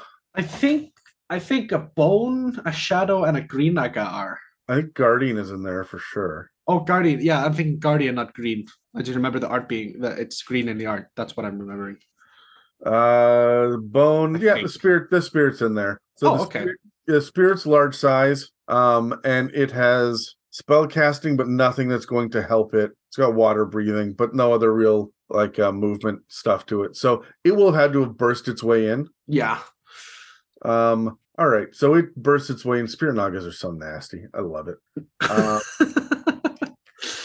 and uh, so that gives us kind of an idea that the opening has to be slightly smaller than a large size creature can get through because it'd open it up as much as it needs to just squeeze through, right? Yeah, exactly. So it's not. somewhere- It's not gonna make it any other people have an easy time getting anything larger than it have, have an easy time following it. That's Yeah, but that means that our opening, our our entrance into the dungeon is a hole. Yes. Somewhere on on this entire island here of fungi, mushrooms, and spiders with volcanic shit. Um, it doesn't have to be like flowing magma, but like clearly it's it's dark black volcanic rock, right? Somewhere Yeah, I- I- in here is a hole underground. Yeah. Uh, kobolds. They they're they're they're not fond of the sunlight, aren't they? They would probably pick a place where it would where they could like be in the shade the most, wouldn't they? Yeah, which means that they they would either do it at the base of a large mushroom, yeah. or there'd be some sort of like outcropping. I mean, yeah, I'm I'm thinking the mushroom. That just sounds fun. Like uh, the outcropping seems uh, a bit obvious. Yeah, but I agree uh, with but you. Like being in and around the mushrooms, like there's this huge one, and then there's this small one, like kind of covering it, I suppose, because You could also just go with non-traditional fungi as well and just have giant like like you I see mean, the yeah. fungus that grows out of the size of trees, right? Like you just have giant oh yeah, yeah, yeah, yeah, growths of fungi that are at an angle and providing shade, right? yeah. That that that's that's fun. Um if uh, my suggestion here as well is pick fungi with bright vibrant colors because it'll seem Hmm. fantastical and not boring. We're playing D&D. Yeah, If they're Yeah, bright pinks and purples and the you're mushrooms are all right. bright red with black rock in the background and giant spiders all over, that's memorable, right? So yeah, exactly. um so do we post guards at the hole? I think I I mean yes. I don't think they're they're gonna be the traditional like like obviously not town guards because they're gonna be kobolds. I, I think I because think they're kobolds gonna are be spider cowards, killers. right? Ooh, yes, you're absolutely right. They would, wouldn't they? They're gonna be they're gonna be sitting there with giant clubs, right? Yeah. Because like a giant spider, that's a medium sized, if I am not mistaken. That is bigger than a kobold. Oh, I think they're far. I thought they were large size. Some of them are. Let me look. Giants. I just I'm just doing these on the top of my head. Uh, They might be large. They might well be large. I, am just thinking about the damned uh, mini that I keep putting on the table to scare Meg. Oh.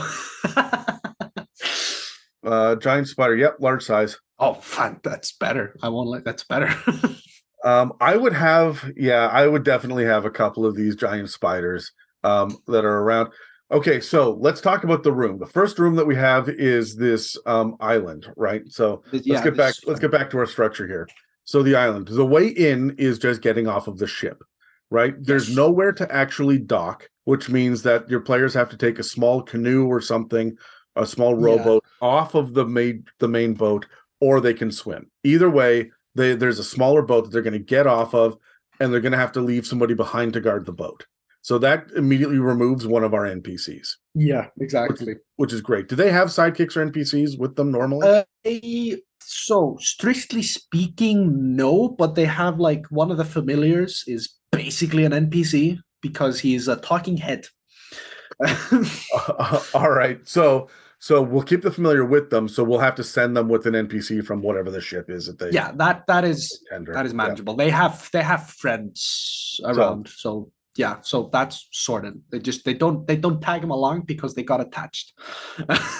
So let's look at the um, dungeon, the first room, which is essentially the exterior section of the island. It's not going to be too huge, but it can be big enough that they shouldn't automatically know where the next way forward is. Right. The Yeah. next room, the next barrier we have is this hole that we've created. Right. Mhm. So uh, on the island, when we're thinking about it like this, let's grab a couple of things to put there. We should have we have a unique setting. That's one, right? And we have hostile creatures, right? Which with the spiders, which means we should plan for there to be a spider attack. Yeah. I would also myself, I would telegraph the fact that there are spiders coming by having a dead uh hollow husk. There's no liquid left in this kobold Mhm. strung up in webs hanging from a mushroom. yes, yes. That's that's just that's just that's just fun. So right off the bat, that they they know spiders and kobolds, right? And now, honestly, it's a it's a survival check, couple of survival checks to figure it out. Yeah, Um, they might have to explore the island a little bit with perception, investigation. They might find um, a couple of kobold traps. I could do. I could make a little d6 random encounter table for the island. Um, Mhm. if I do, it stops really being a part of the dungeon and starts just being an island. Um, yeah. But if it's small enough that it'll take less than two hours to really explore the area, then they should. Um, we'll just treat it like the entrance to the uh, to the dungeon itself, and there will be a handful of spiders that they will have to either fight or run away from or whatever. Yeah. The uh, CR of a giant spider is one, so you can throw waves of these things at your party, and they'll kill them and feel great about it, and then more Oh, are yeah. coming. Right. Yeah, exactly. Just just just so many spiders. And I would give them holes. It's a volcanic area, right? I bet Yeah, the yes. ground is porous. So these giant spiders, there are probably large holes all over the place. What you're looking for are the kobold guards. Now, Yeah. kobolds are sneaky, so they're going to hide. But the more traps you run across, the more likely you are that you're getting close. yeah, exactly. Yeah, yeah, yeah. So, the, the more f- the more frequent, the closer they are. um, so we've got uh giant spiders everywhere, kobold traps, and survival checks. Adam, you have to learn how to spell survival checks. All right, Don't and then I'm um, not any better. we have a couple of kobolds, like kobold guards. I'm going to call them kobold spider smashers. Um, normally, kobolds come with like piercing weapons. Let's give. Let's make sure that these guys just have bludgeoning weapons for smashing spiders. Mhm. Um, they probably also have um, machetes to cut through spider web. Yeah. Yes. That or Bludgeoning and slashing weapons. Sorry. Fire and fire. Fire. That could be funny, but that would be very obvious, wouldn't it? Uh, you know what? Make the island super big, right? And they can see a tendril of smoke coming from the other. Not super big, like three miles, right? But yeah, like yeah, yeah, they can see a tendril of smoke coming up from the far side of the mountain yeah. um, once they've landed there. So they have to then trek through the mushroom jungle to get there. And they find that there's a bonfire with, I don't know, a handful of kobolds around. Yeah, that that's fun.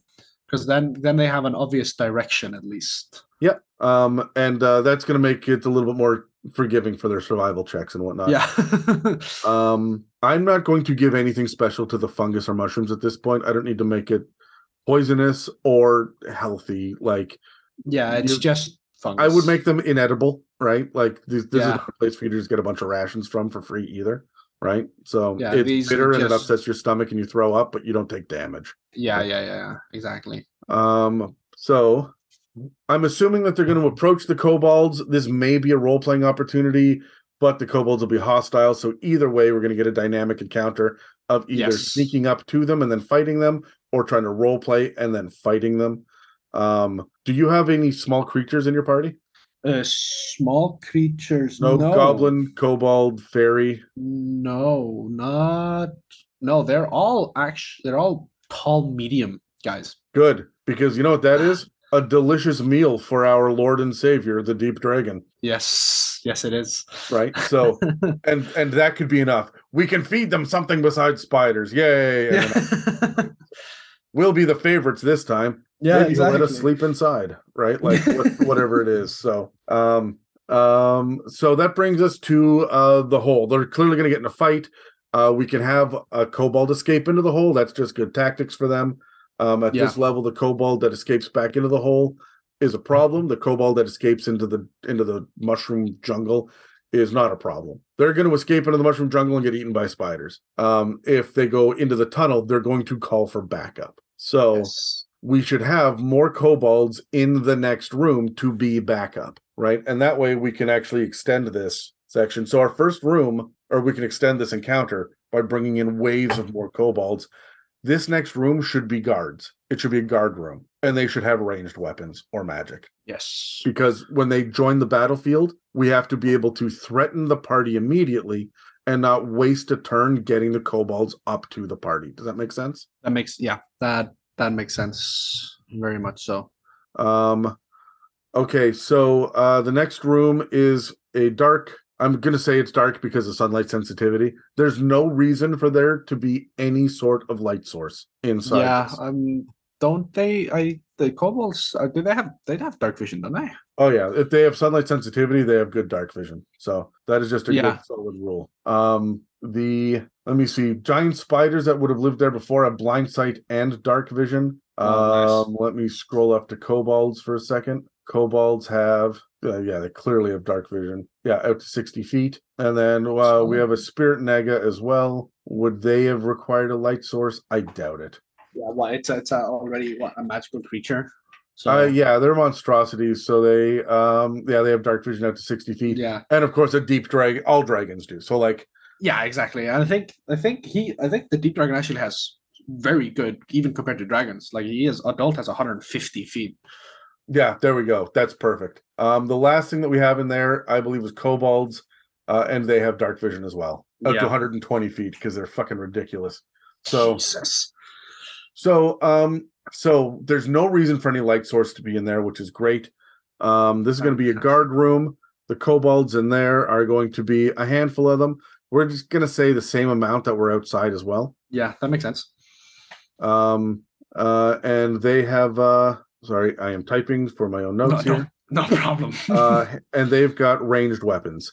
They're still probably Yes. crude no magic right? Yeah, I think I think the deeper down you go, the closer to the, the our Lord and Savior, the more like magical you would get. well i what i want to do to break it up a little bit is to have the Kuo-toa themselves be the the spellcasters and maybe that's why they're there Oh. right because Oh, that's that's spicy. I like that. kobolds uh, they're inventors but they're not i mean Yeah. i think they do have sorcerers but they're not traditionally magic users Oh yeah, you're you're absolutely right. That's we can put a couple in but it's not going to be like it's magical traps yeah, yeah, yeah, yeah. Um, so this guard room, besides there being a bunch of kobolds, so we've got hostile creatures in there. What else should we put in here? Uh, I mean, how does the kobold Warren look like again? Isn't it uh the first room of The uh, kobold warren is all tunnels with wider tunnels. It's like it's barely rooms, right? yeah, yeah, exactly. Um, God, uh, the first room. I would say mean- that um the next door beyond this has got to be trapped. That's the next thing, is it? Yeah, yeah, Right. So whatever the barrier is, and I think the barrier could just be a very short, narrow tunnel that connects to the next wider area. yeah, to make your characters crawl. So it's not truly a door; it's a crawling, um, a crawling environment, and they've got to uh, and we'll trap it, right? yeah. Yes, yes. That sounds fantastic. I Oh, think the trap doesn't need to be too much. Do you want to do like a pressure plate or a, uh, like trap wire? Do, do you have a preference? Uh, I think pressure plates are hilarious, but I also think that a kobold is. Uh, I think uh, the kobold uh, trap of it, uh, the tripwire is just a It- classic. that's isn't it? classic, but I love the idea of you got these big guys going through. They all weigh what 180 pounds minimum. Kobolds Yeah. weigh 40 pounds. The Yeah, kobold like they can walk through it just fine. Yeah, they'll walk right over a pressure plate and your players Yeah. will trigger it. I think that makes perfect sense. Uh, Yes, it, it just it just does. um, and then what do you want to like a pit trap or a cave in or you know toxic darts? What's your what's your pick your poison on this one? I oh, so many options. It's like a it's like a kid in a candy store. Uh, I've always been a fan of the of um of uh, just any of these. Honestly, I love all of these. Uh, I think my my go to so far has been uh like darts. So I want to change that. I want to go pitfall. All right, let's do that. There You want to put spikes at the bottom for an extra? Because your guys are pretty punchy and we haven't really threatened them yet. Yeah, You of course I want to put a spike trap at the bottom. Uh, spike trap at the bottom because they're crawling. Uh, they will have disadvantage on a Dex save to avoid the traps, to avoid the spikes. That's just beautiful. All right. I'm loving this already. This is they're gonna look at you and be like, what the fuck? Why what um They're- they're is- gonna look at me- they're the gonna look at me- master. Yeah, they're gonna look at me like, "Since when did you fucking plan? What the fuck is this?" Um the uh do you use maps or do you do theater of the mind? uh, I I have a map and I try to use it as much as I can, but the the wider descriptions of like I, I have the map in front of me uh, in combat, Mhm. just to just so that we know where we're going. But a lot of the time, it is theater of the mind. And Yeah, that's if how I they if they well. if they if they struggle, I I will I will put down a map and say, okay, this is where you are. This is what's happening, Yeah, and then I will most likely remove it. Uh, unless I know there's a combat coming up, then I'll leave it, but just cover it up. Sure. Okay. So um, we've got this little corridor. It's a short corridor and it's trapped. When the moment we add a trap, that makes this a room, uh, which means that we should add uh, something else in here besides just a trap.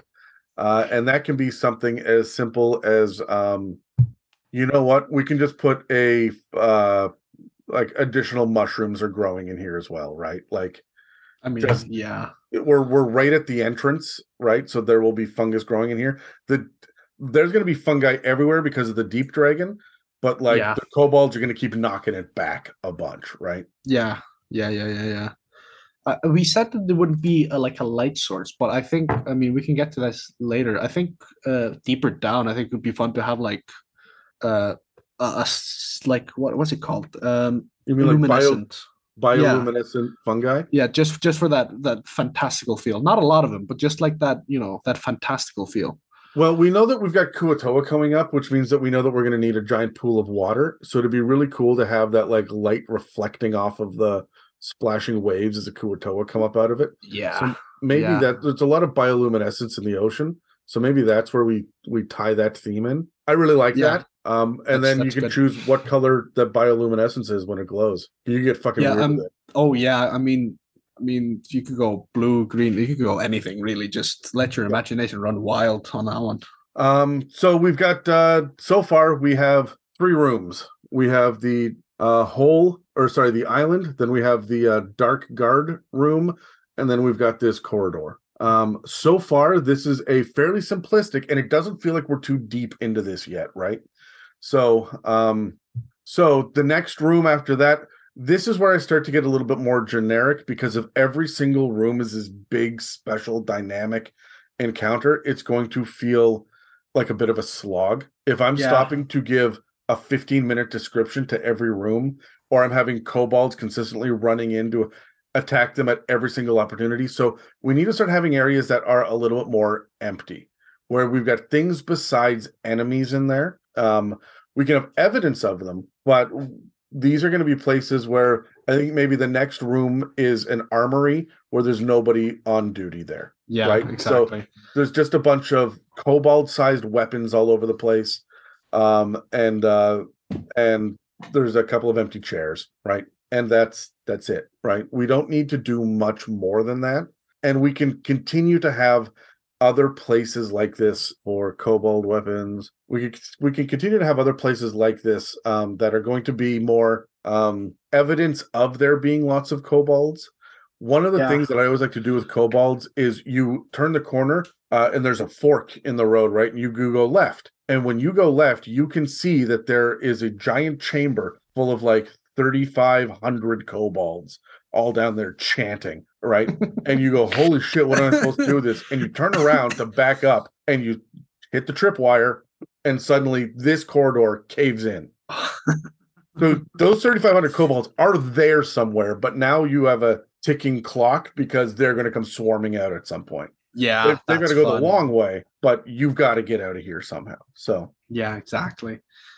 Wow, that's fun. I love I love the I love the the mass the masses of kobolds that are just in I mean, of course they're in their warren or their den.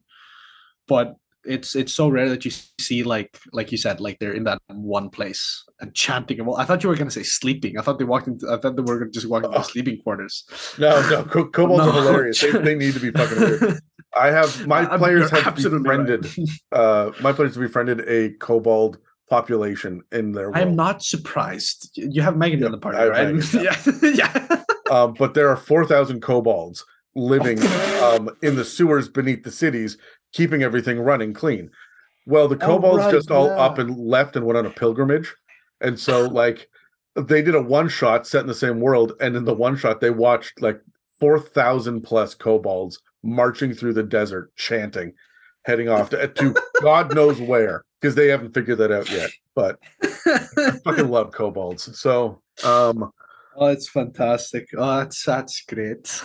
So uh we've got um like I say, there's an armory. There's going to be other little bits and pieces. Like we have to think about what else do kobolds have, and this these are where I'm going to throw in a couple of guard drakes in a pen, right? Yes. Um, that are going to be in the same kind of like there's a a little like zoo almost where they've got different kinds of drakes there. Um, and I'm gonna reflavor them to be the deep dragon drakes. That's not a thing, but they'll just be guard drakes, and instead of them being based off a blue dragon like in the monster manual, or yeah, where did we get exactly. that? Was Rise of Uh, Tiamat or It's, Dragon I think it, it first appeared in Rise of Tiamat and then got a redo in the Monster Manual. okay. I think it was yeah because we get the ambush drake in Rise of Tiamat as well. Yeah. Well, we But- don't get them in the Monster Manual. Uh, I'm just gonna have them covered in fungus, right? And yeah. like, Ooh, ooh. oh, that's oh, oh. My players are gonna hate that. That's amazing. Write that down. did you So- watch? Um, did you watch The Last of Us, the show? Oh, I. I, I've played the games and I watched the show, and it terrifies me to this day. I have, no matter how many times I watch it or play it, that fucking, oh, so good. I So think I think you could lean into some of the uh some of the descriptions off of that. As now, well. now that you've said they're covered fungus, don't worry, I will. I'm going to. I, I might take this up when I do a one shot with my other group. One of my players, he he loves being scared, which is great. He loves being mm. scared, but he loves being scared by The Last of Us, particularly. Oh, that's fun. I like it when people have their own like particular quirk that they they absolutely love to be scared by. Um, Yeah, his is uh when I described clickers. I did that once, and he just he just I saw him shudder. I was like, perfect, thank you. That's my dopamine. um, all right, so uh, we have to have more rooms. Now there are going to be corridors in between, and these corridors are going to be short hallways. We're going to have not necessarily stairs, but ramps up or ramps down mostly. Um, we're not dealing with force fields, right? But there could be a couple of dead end passages, right, where there's just been a cave in yeah, right? Uh, Yeah. Or it is just choked with mushrooms. There's no way through. And if they get all the way through, all they find are a couple of old um, sapphire and like um, like outcroppings yes, yes. deep in there to show that the sapphire dragon is around or was around, right? So we do have to keep in mind that maybe in and among the deeper you go, in and among the fungus are more sapphire shards sticking out of the ground, Yeah. Growing naturally. So um, I mean, yeah, we're that's, gonna that's run into great about the that's great about the sapphire. They just it just makes sapphire. So yeah um we've got a lot of um a lot of kobolds that need to be running around our party should never be able to take a short rest because there should be kobold patrols but there should also just be kobolds living their lives one of the things that i would think about in a situation like this is uh, there has to be an underground river because we're going to establish this Kuo-toa later, so it has to get wet down here at some point. Yep. Um, when it gets wet, that means that we can have kobolds that are um, fishing in the underground Yeah. river. uh, I was I was actually I was exactly going to say that because I don't think they're gonna not going to be eating mushrooms because we est- they, we established that they're non-edible. Yeah. So fishing is the most logical thing, or like or spiders. I guess you they could eat them, but but that's I don't think. I don't think the spider population is going to be able to uh to Yeah. support this. no, you're you're absolutely right. So one of the questions we didn't ask was how many kobolds are there? Oh, oh we can be we can get fucky with this number. Oh yeah, you you could almost choose any number under the sun for this, but yeah, for our purposes, we have to think about the size of the dungeon, and we have to think about how long has the deep dragon been here. Because if it's only been a couple of months, maybe he only brought his like the first wave of kobolds up from the Underdark. No, I I personally I wanted the Deep Dragon to have like taken this uh, uh, lair of his own like a while ago. Like we're talking hundreds of years. Like he came here maybe, or they doesn't matter. They came here when they, they were young another an adult. So so we should have probably somewhere down here is about a thousand kobolds, Yeah, which, like which means we will never run out. yeah, yeah, but we should set up a section where we know that that um we we have yet to come up with a clear point of entry for the dragon to be moving around. We haven't seen anything dragon yet, right? So what we should do is have a large open um area uh with I don't know, a couple of underground pillars like naturally forming pillars or whatnot And if the Yeah. players are smart enough, they can cave in this area, and then the kobolds can't. Like this will cut off the majority of the kobolds and make it a manageable number from there. Yeah. Um, we have to somehow remove the kobolds from the situation. Um, otherwise, they will have to fight their way out again as well. um, getting rid of your own creations. Oh boy. Yeah, so this is the thing is there has to be a setup. Maybe maybe there's a kobold um oh no, you know what the spirit naga will have a way. oh yeah. No, you're right. Yeah. So the spirit naga will tell them, you know, will will be captured clearly evil, big black snake looking thing. Clearly is evil down here and is and is yelling at them to, you know, let me free, let me free, let me free. I can tell you how to get rid of all the kobolds in one move. Yeah. You just have to free me. Yeah. That that sounds that sounds about on brand. Um, or do we want them to just be hiding and slither out of the darkness and say, you know, what are you doing down here? Are you my ally as well? I think Would you rather them ha- I be a captive or a spy? I mean, what's the spirit naga? What what's like their what's their like thing? Not like what not not why they're here, but like what the hell does the spirit naga do? Hold on, where's the uh, there it is. Uh, They're all about vengeance. of vengeance. So, so the dragon obviously wronged them. They also like to charm people. so I mean, they, they could have charmed some kobolds in that case. Um, where is it? Uh, no, you want to know something? Is Mhm. all of this, all of the things that they have are like. There's minor illusion, charm person, um, sleep, detect thoughts, hold person. Um, oh, they have dimension door. Why would they be trapped down here? Yeah, uh, I noticed that immediately as well. I mean, they. What about using a bone naga so that the naga's been killed? Oh yeah, that's that's that, that's fun. Yeah, It's it's CR4, so it's far more likely to just be a role play encounter. yeah. And it does have hold person. And, we I- I can think say that it like, used to uh, be a It spirit could just be naga. laying there. If and it was a the- if it was a spirit naga, it'll have charm person and sleep and hold person, but it's not going to have any of the big nasty stuff. yeah. Like it's not going to have dimension door. with like the bone naga is um no yeah precisely and the and the bone naga like could uh the way they would probably encounter it it, it, it would just be a skeleton until I Yeah. don't know one of them steps on it and then it just Well, they they oh, okay, hold on. What if we don't call it a bone naga? What if it is just this undead serpent that is sitting there? We'll use the bone naga stats, and the Kuo-toa are dreaming it into existence. ah perfect There we go. Uh, we did it we ti- we Kuo-toa done uh the Kuo-toa they're fantastic uh So we're dealing with a bunch of kobolds. There, we've done underground fishing at a river. We've done. Um, uh, there's been a couple of patrols. Uh, we've got we got to we have to open areas where there's like just a couple of like chairs in the corner that are kobold size. Um, like Yeah. poor, poorly like laid out. Maybe a couple of um of areas that have been cleared out at some point. Um, you know what? If we're tired of the kobolds, if it's too much, one of them can raise an alarm, pull a rope, and there's a loud chiming noise that echoes through the tunnels, and then Mhm. suddenly no more kobolds. Because for the because for the next hour they're retreating back to the real armory and they're gearing the fuck up. That's good. Yeah, that's good. That's good.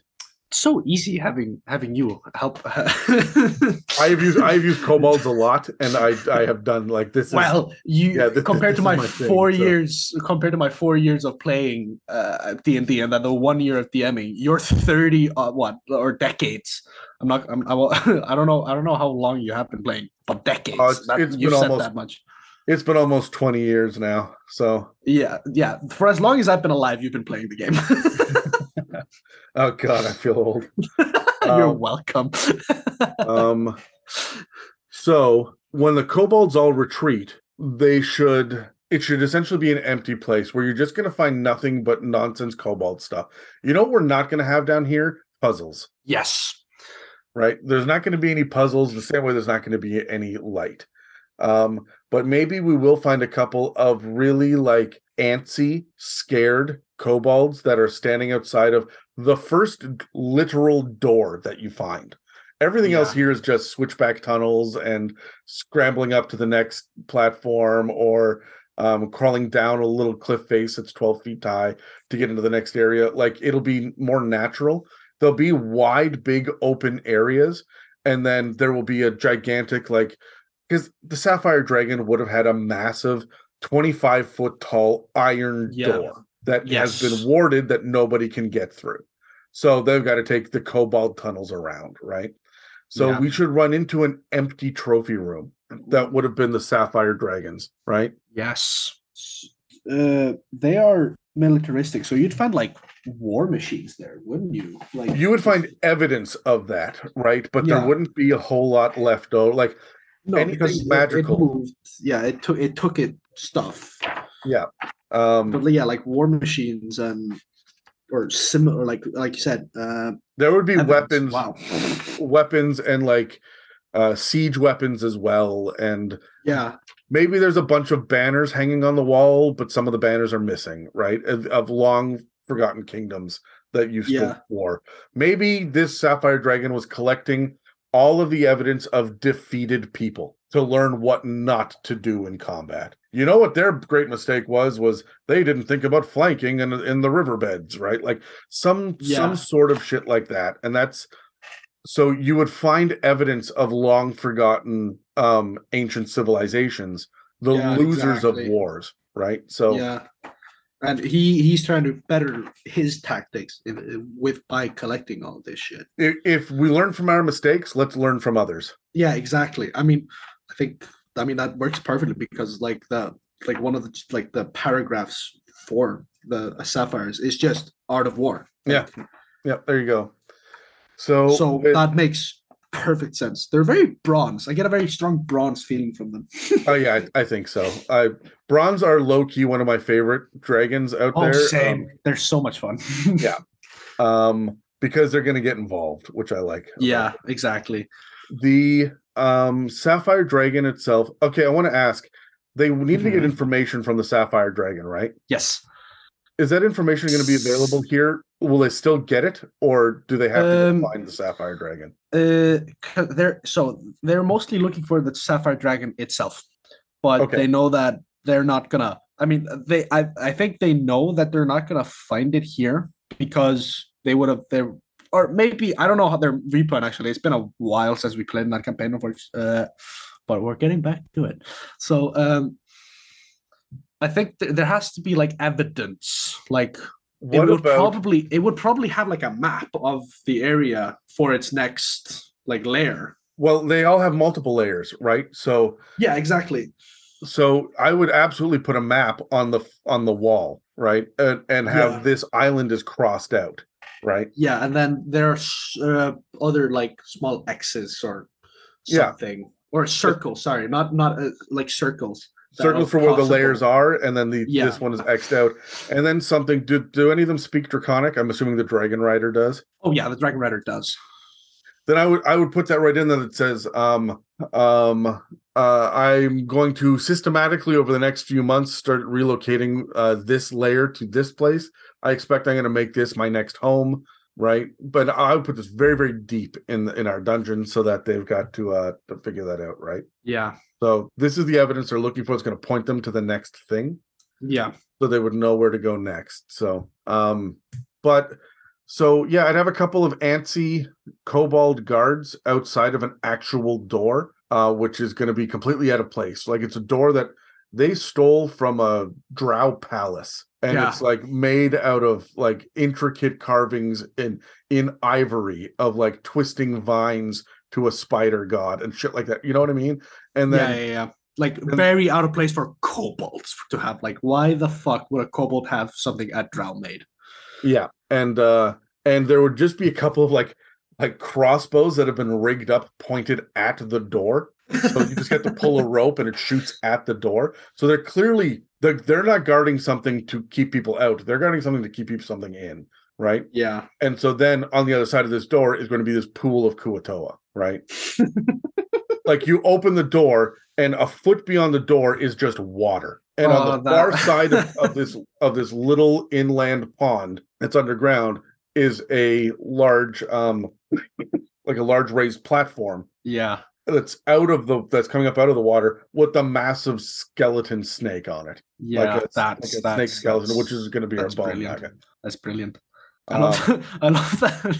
I love the innate fear of the kobolds. Just like, yep, nope, crossbows.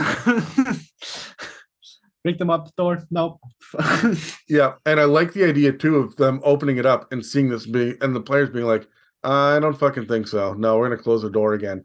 yeah, like- The little like fish head pops up out of the water and blinks, and then like disappears back into the water, and then on the next round, twenty five fish heads come up. Um, and uh, and and the, their question is would be like, who do you worship? Right? Are you here for? And then whatever the name of the bone naga is, you give them an Yeah. actual name, right? Are you here for the serpent god? And then made up word, right?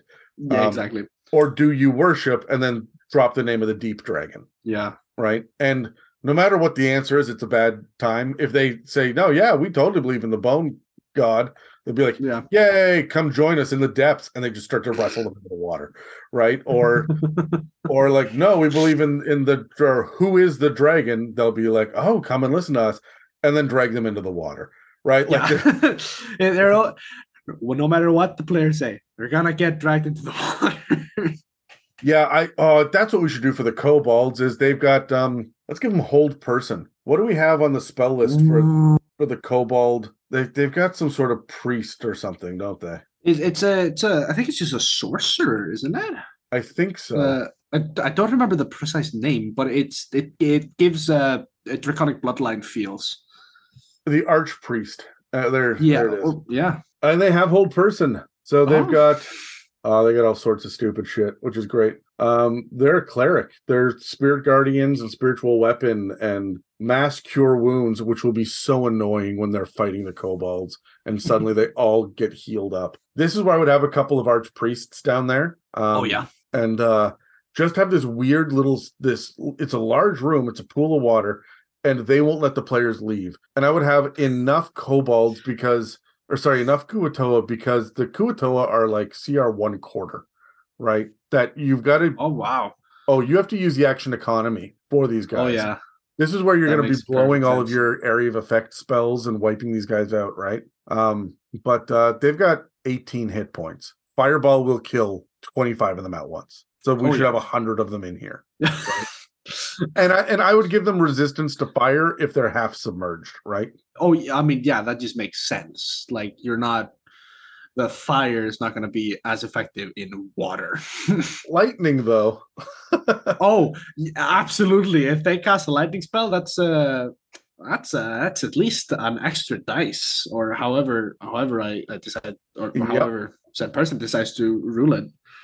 So Like um, that's that's. and if we want a couple of tougher ones too, you can throw in a couple of the Kuo-toa whips as well. Those are CR1. They've got 65 hit points and Ooh, fun. Um, they've got um, the ability to grapple, which is fun. If they hit you with their pincher staff, then it grapples you. And you know, Fun. two or three of these guys. Remember, if it takes an action to break a grapple, and three of them have you grappled, it takes three actions to get free of this, right? So, Oh, um, and that and that Ah, has ten foot reach, so you can't even hit them with the sword, right? yeah, that's But- that's just that's just fantastic. this to me feels like the um the actual mini boss in here right that you're Oh, going to yeah. get halfway through right your players Yeah. are probably going to want a short rest after that um and i would interrupt that short rest wherever they stop for that short rest that bone naga i who i would leave inert for this entire encounter Yeah, and the Yeah, moment absolutely. they rest the bone naga rises up and starts to talk to them yeah. Or That you, I you mean, know yeah, they, in this chamber is definitely that time to short rest because the kobolds won't go in here. Yeah and if uh if they decide that they're going to pick a different place that they can barricade a small tunnel they can get a short rest in there the bone naga will then approach and try to talk to them through the whatever their barricade is right? Yeah, so um and the bone naga should come with the warning right? And a way to deal with the kobolds. Uh from here on out we've created at this point there's probably like 12 rooms um full of little incidental bits and pieces in between Um, we've got the island itself, the, the guard room at the beginning, the trapped corridor, and we'll use other traps too. Like, Yeah, of course. um, it's kobolds.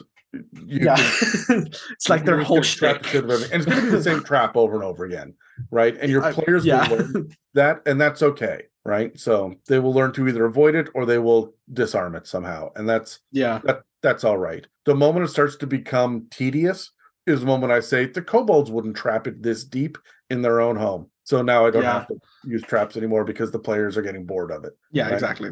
So we've got an armory full of you know an empty uh, that's full of weapons, but I mean it's useless kobold nonsense. We've got uh fungi covered guard drakes and underground fishing where I would have kobold like commoners that are non-combatants and maybe kobold women and children Oh yeah, oh, which yeah. which is to say there's no such thing as a kobold woman because they can change their their sex at any point in their lifetime when they want to and Yeah. the children would just be little hatchlings running around right Yeah, so oh that that uh, that'll play it nicely. um and then uh we've got uh like a couple of patrols random patrols they'd come across. At some point a kobold rings that big chime and we've got um a big uh area for um where there's that deep dragon or sorry where the sapphire dragon had had the massive uh doorway as well. Yeah, with the trophy room. So but by the time that we're done with the Kuo-toa, I think that we're slowly getting to the point where we're running out of kobolds. yeah, And what we've done instead is put a time limit on it. The bone naga should be that you guys have an hour at most because those kobolds are coming. yeah, yeah. And I the bone naga would probably know that, like that that that battle has been rung, and I would just would- give them the ability to sense shit around. Like technically, it's a god that the Kuo-toa dreamed into existence. So they would they would dream that this is a this thing can sense draconic creatures. It knows that there are exactly 1,872 kobolds, you know, a kilometer be- beneath us, uh, and Yeah. one big dragon between here and there, right? yeah, Um, make sure you stay to the left and like guide them to the deep dragon, and then you have your big deep dragon encounter, right? yeah. Ooh, excuse me, I'm starting to yawn. Oh, it's late there now. We've been we've been recording now for like two and a half hours. I mean, it's not late, late. It's I mean, it's just it's Uh, like I know how exhausting it is after D and D, though. I always want to nap when I'm done. Uh, I yeah, I mean, I I, w- I wouldn't have minded a nap, but like I I can go. I the the work I work I, I work at a factory, so, so I work for five days, and then I have I'm off for five days. Oh, that's cool. Yeah, and I get and like it's and it, but in those five days I work six shifts. Okay. Yeah, so like on some shift changes, I only have eight hours before the next shift. So I'm getting used to just like being awake. so I'll yawn, but I'm fine. I'm fine. We can we can we can press on. I am so good. Well, I'm just wondering what else do you want to accomplish down here? Because we have covered a lot. Um, we don't have a whole lot of magic to play with, which is okay. Um, I mean, and- yeah, that'll mostly just be in the encounter itself with the deep dragon. But Yes. like or whatever and that's- whatever that's the the people thing to- listening decide to put it there. that's the other thing to bring into this as well is that you have lair actions for this deep dragon as well, right? Which is the Oh, um, there's the slow spell. Uh, there is uh, mossy sludge, so everything is difficult terrain, and there are Yeah. toxic spores all the way through this, right? fantastic. Yes, you're absolutely right. That's so every fantastic. time that you are in a room where there's nothing happening, you can hit them with one of these three things, and I'd only hit them with it once because we're doing a whole dungeon crawl here, right? And if it's Yeah, if I'm- twenty toxic spores are hitting every time, your characters are going to die. Yeah, if I'm not mistaken, like there are fungi that emit toxic spores, right? Yep. That's uh the Well, myconids. That's right. So yeah, that's that's if fun. you wanted a random encounter of myconids in and around the mushrooms, that makes perfect sense as well, right? Yeah, exactly. Just a couple of them. I wouldn't do the whatever the monarch is. Is it just a monarch? I don't remember now. Um, they've Uh, got like a queen or something. Uh, yeah, I think you're I think you're right. I, I I had it open earlier. I was like, oh yeah, these are things. but I didn't like Um, look at them. I think you're absolutely right. I think it's so I would use them if you want something a little bit simpler than myconids. Um, I would use vegepygmies and just flavor them as mushroom people as well. They're very similar. Um, So there are a lot of options. You can lean into the draconic side of things, you can lean into the fungal side of things, or you can lean Yeah. into the um the sapphire. Um like you have to think about what's in a sapphire dragon's lair and then remove 98% of it. Yeah, right? exactly. Just have just have remnants. Exactly. Like and uh, like the the that it, it used to be here, but now it's definitely something else. Uh, the other thing that you can do if you didn't want to send them all the way across the map to talk to the Sapphire Dragon, and I don't know about your campaign, you make your choices, but for any listener, another thing that you can do is have the Deep Dragon in their, um, like in the final room there, resting on the like just finished eating the corpse of the Sapphire Dragon. But what you gave them ahead of time is a speak with dead scroll. Oh yeah, And that's how they'll get the information out of the Sapphire Dragon yeah, right? What that also lets you do is have um is really ramp up the evil narrative behind this deep dragon as well. Yes, yeah, absolutely. now do you think they're going to fight the deep dragon? I I yes, knowing I think I'm not calling my player players murder murder hobos, but they're murder hobos. yeah, Uh, yeah yes. When when, when you run across when you run across a dragon in a dungeon like it's right in the name you're going to fight it right oh my god, we did the thing. We put a dragon in the dungeon. but here's here's my question when they Thing, fight guys. when we fight the deep dragon, does it turn around? Like, like I think at some point it hits the one third of its hit points, and It's it's, at an run. adult, it's smart enough that it is going to burrow down into the underdark. yeah, like it, I, I. I, hundred percent. It is definitely going to run like this. Like this, he is not in his home terrain. Technically, he's underground, but he's not in the underdark. Yeah. That's not too far away, so he can burrow away to to like his home terrain, recover. Because he, this is definitely this is the power play. He's trying to gain more influence in the in the above world.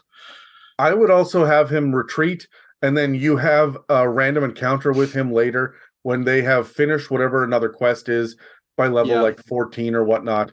And then you can they are on horseback riding back to whatever city they're on, and suddenly a deep dragon swoops down out of the sky, going for the kill, right? Or or because they burrow, I think it would be fun to have them burst out the ground.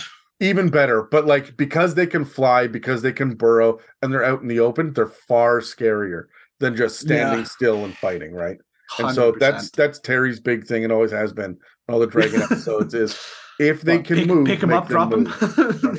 pick them up and drop them. That's also his favorite, isn't it? pick, pick him up and drop them.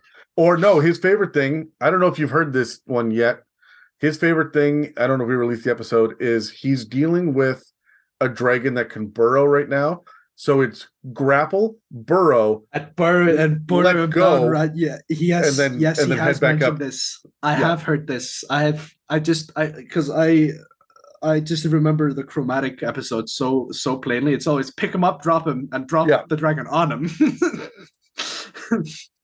it Um, stands out as like a such a such an out there thing to do. oh it's that's so terry so um so is there anything else that you want to cover on this or do you think that we've got the skeleton of a pretty good dungeon so far I think we have a solid skeleton of a dungeon.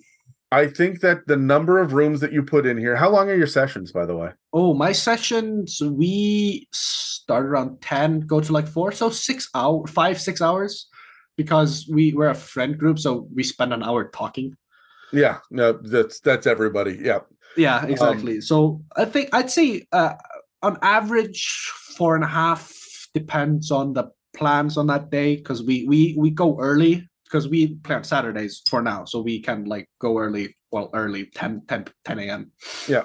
At to like four because then one of us has to go to work around five ish. So okay yeah, well that brings us to i guess the point where this is probably a two session episode or uh, dungeon right yeah, session one 100%. being session one would start with you getting your ship and then having your aquatic encounters your random encounters get to the yeah, um get to the island and then get into the actual dungeon itself and then the second session would pick up probably somewhere around the guard drakes right We Yeah. should have some natural barriers if there are guard drakes in a zoo where they'd be able to like barricade a door or whatnot to be able to get a short rest.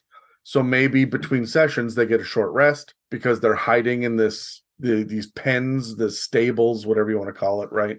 Um, Yeah. and uh and then you can start off you can hit them after that with patrols and uh underground fishing um the kobolds retreating the Kuo-toa the bone naga and then the um and then the deep dragon fight itself for session two so yeah.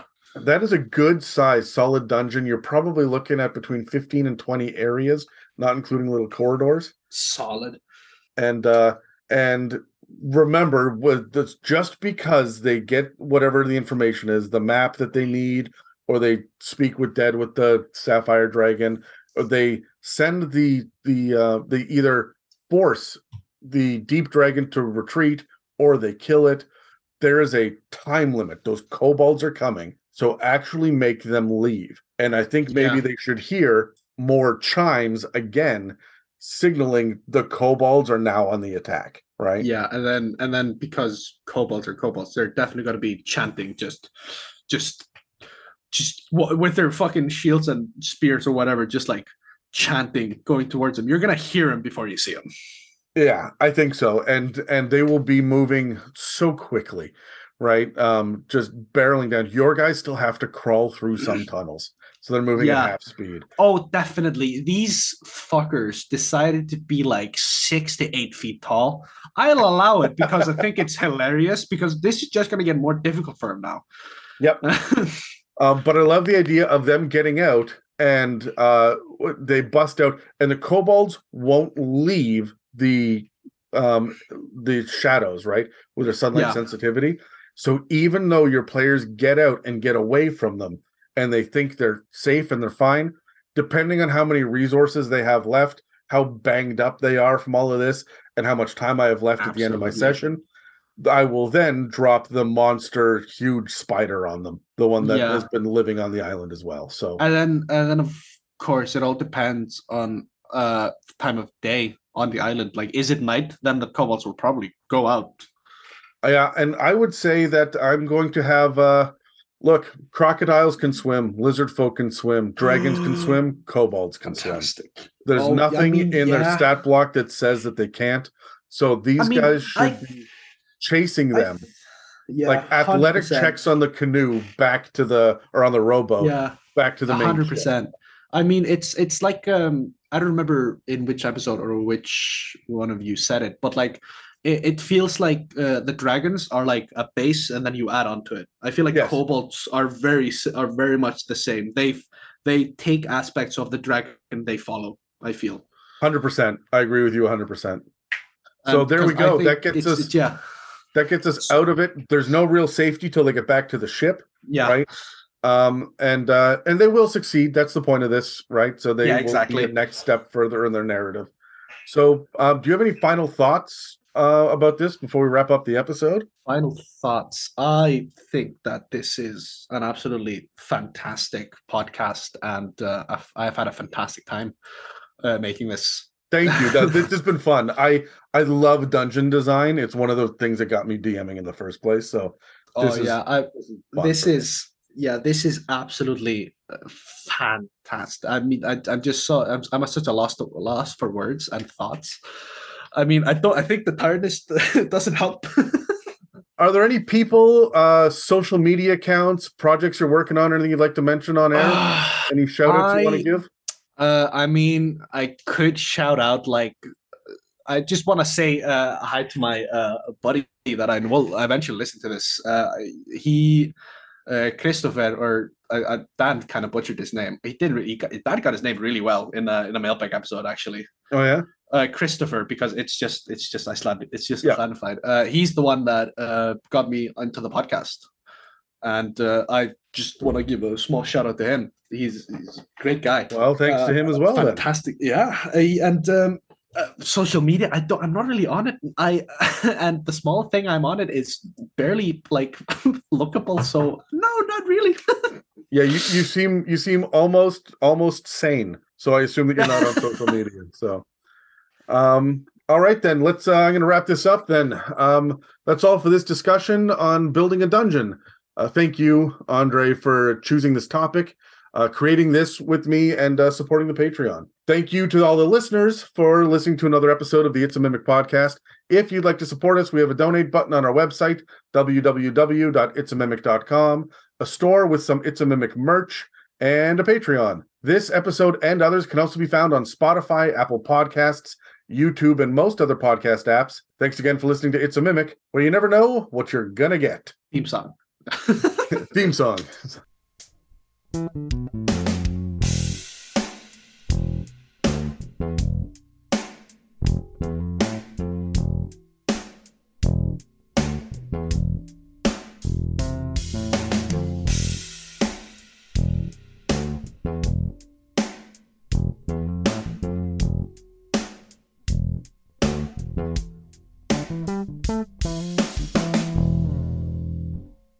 My favorite things in D and D, uh, first and foremost, is like the politics, like how how what is going on here. Yeah. Like, uh, but like I I think my uh my my uh friends, they're a lot. Some of them are a lot like hack and slash, which is fine. You play the game how you want. Like, Yeah. but they they they role play. They're not they're not they're they're a good sport about it.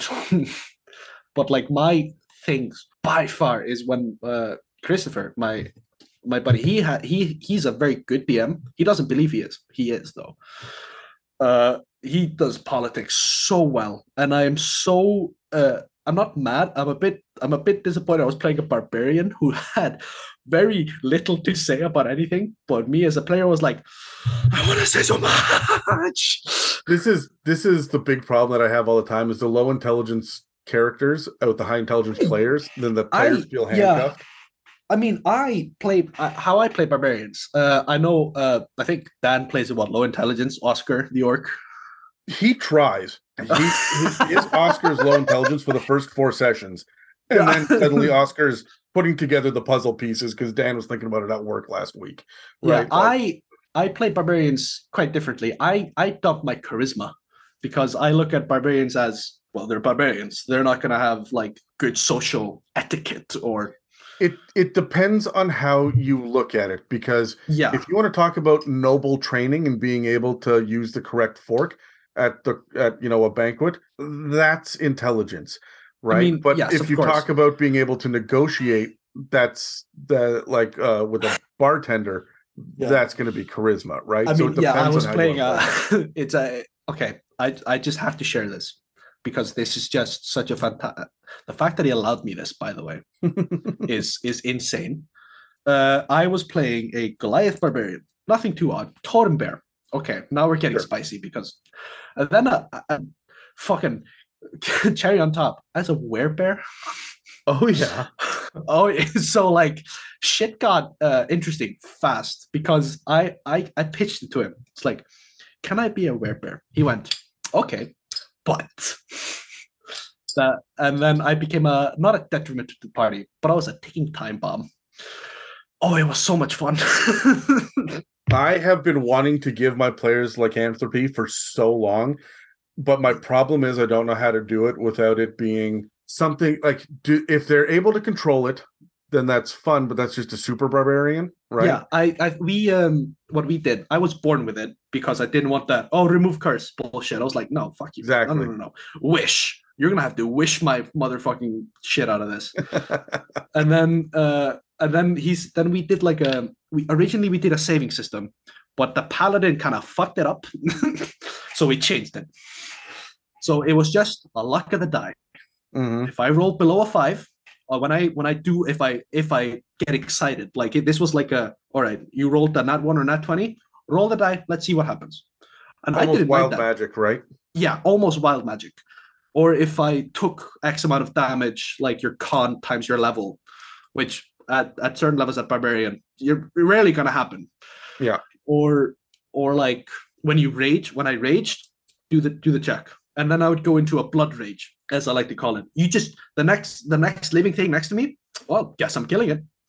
I have that on my um crit failure table, whereas if you roll, I think a two on the crit failure table, you have to attack the nearest creature to you with the most brutal attack that you have at your disposal. so if you like for example the the bard who swings the sword um gets discombobulated in the moment like misses so badly and freaks out and then casts freaking finger of death on the cleric like it's it's fucking wild the the shit that can happen on that Yeah. i have tried to tone down the majority of my crit tables to be Yeah. flavorful but not crippling except that thing that one stays because it's always ended up being hilarious so Yeah, I think it's it's it's a lot of fun because um, especially as that barbarian, he was such a clusterfuck. I'll be honest with you. i have yet to meet a barbarian that isn't very fair. That's very fair. But uh yeah, this this guy uh uh oh my god, he we he gave us all like slumbering items as well. So and he had difficulty finding one for me. I was like, just give me a hammer that I can call back. Simple as. Yeah. Give me a Mjolnir a Mjolnir thing. And he was like, I cool. And like that was like a a, a, a thing I was attached to because barbarian big hammer bump, you know. Yeah. But um he once made me just outright just want to go into blood rage when we were arrested. Our stuff was cons cons con confiscated thank you. This is what I mean. um and he had guards both use my uh alchemy jug and my hammer as a weight. And uh, as a uh, Goliath barbarian, fuck off! You touched my stuff, you're gonna die. yep no, but uh, oh, fantastic times I had in that that campaign. do you dm Uh, I do uh, every now and then. I am not the. I'm pretty new still to it. uh, technology to put him in a Oh God! Oh, my phone opened. Sorry. An interview I was watching just opened up, and, and somebody wa- walked through the door. Sorry about that. no worries I, I gotta ask you that's funny that'll end up in the blooper reel um Way.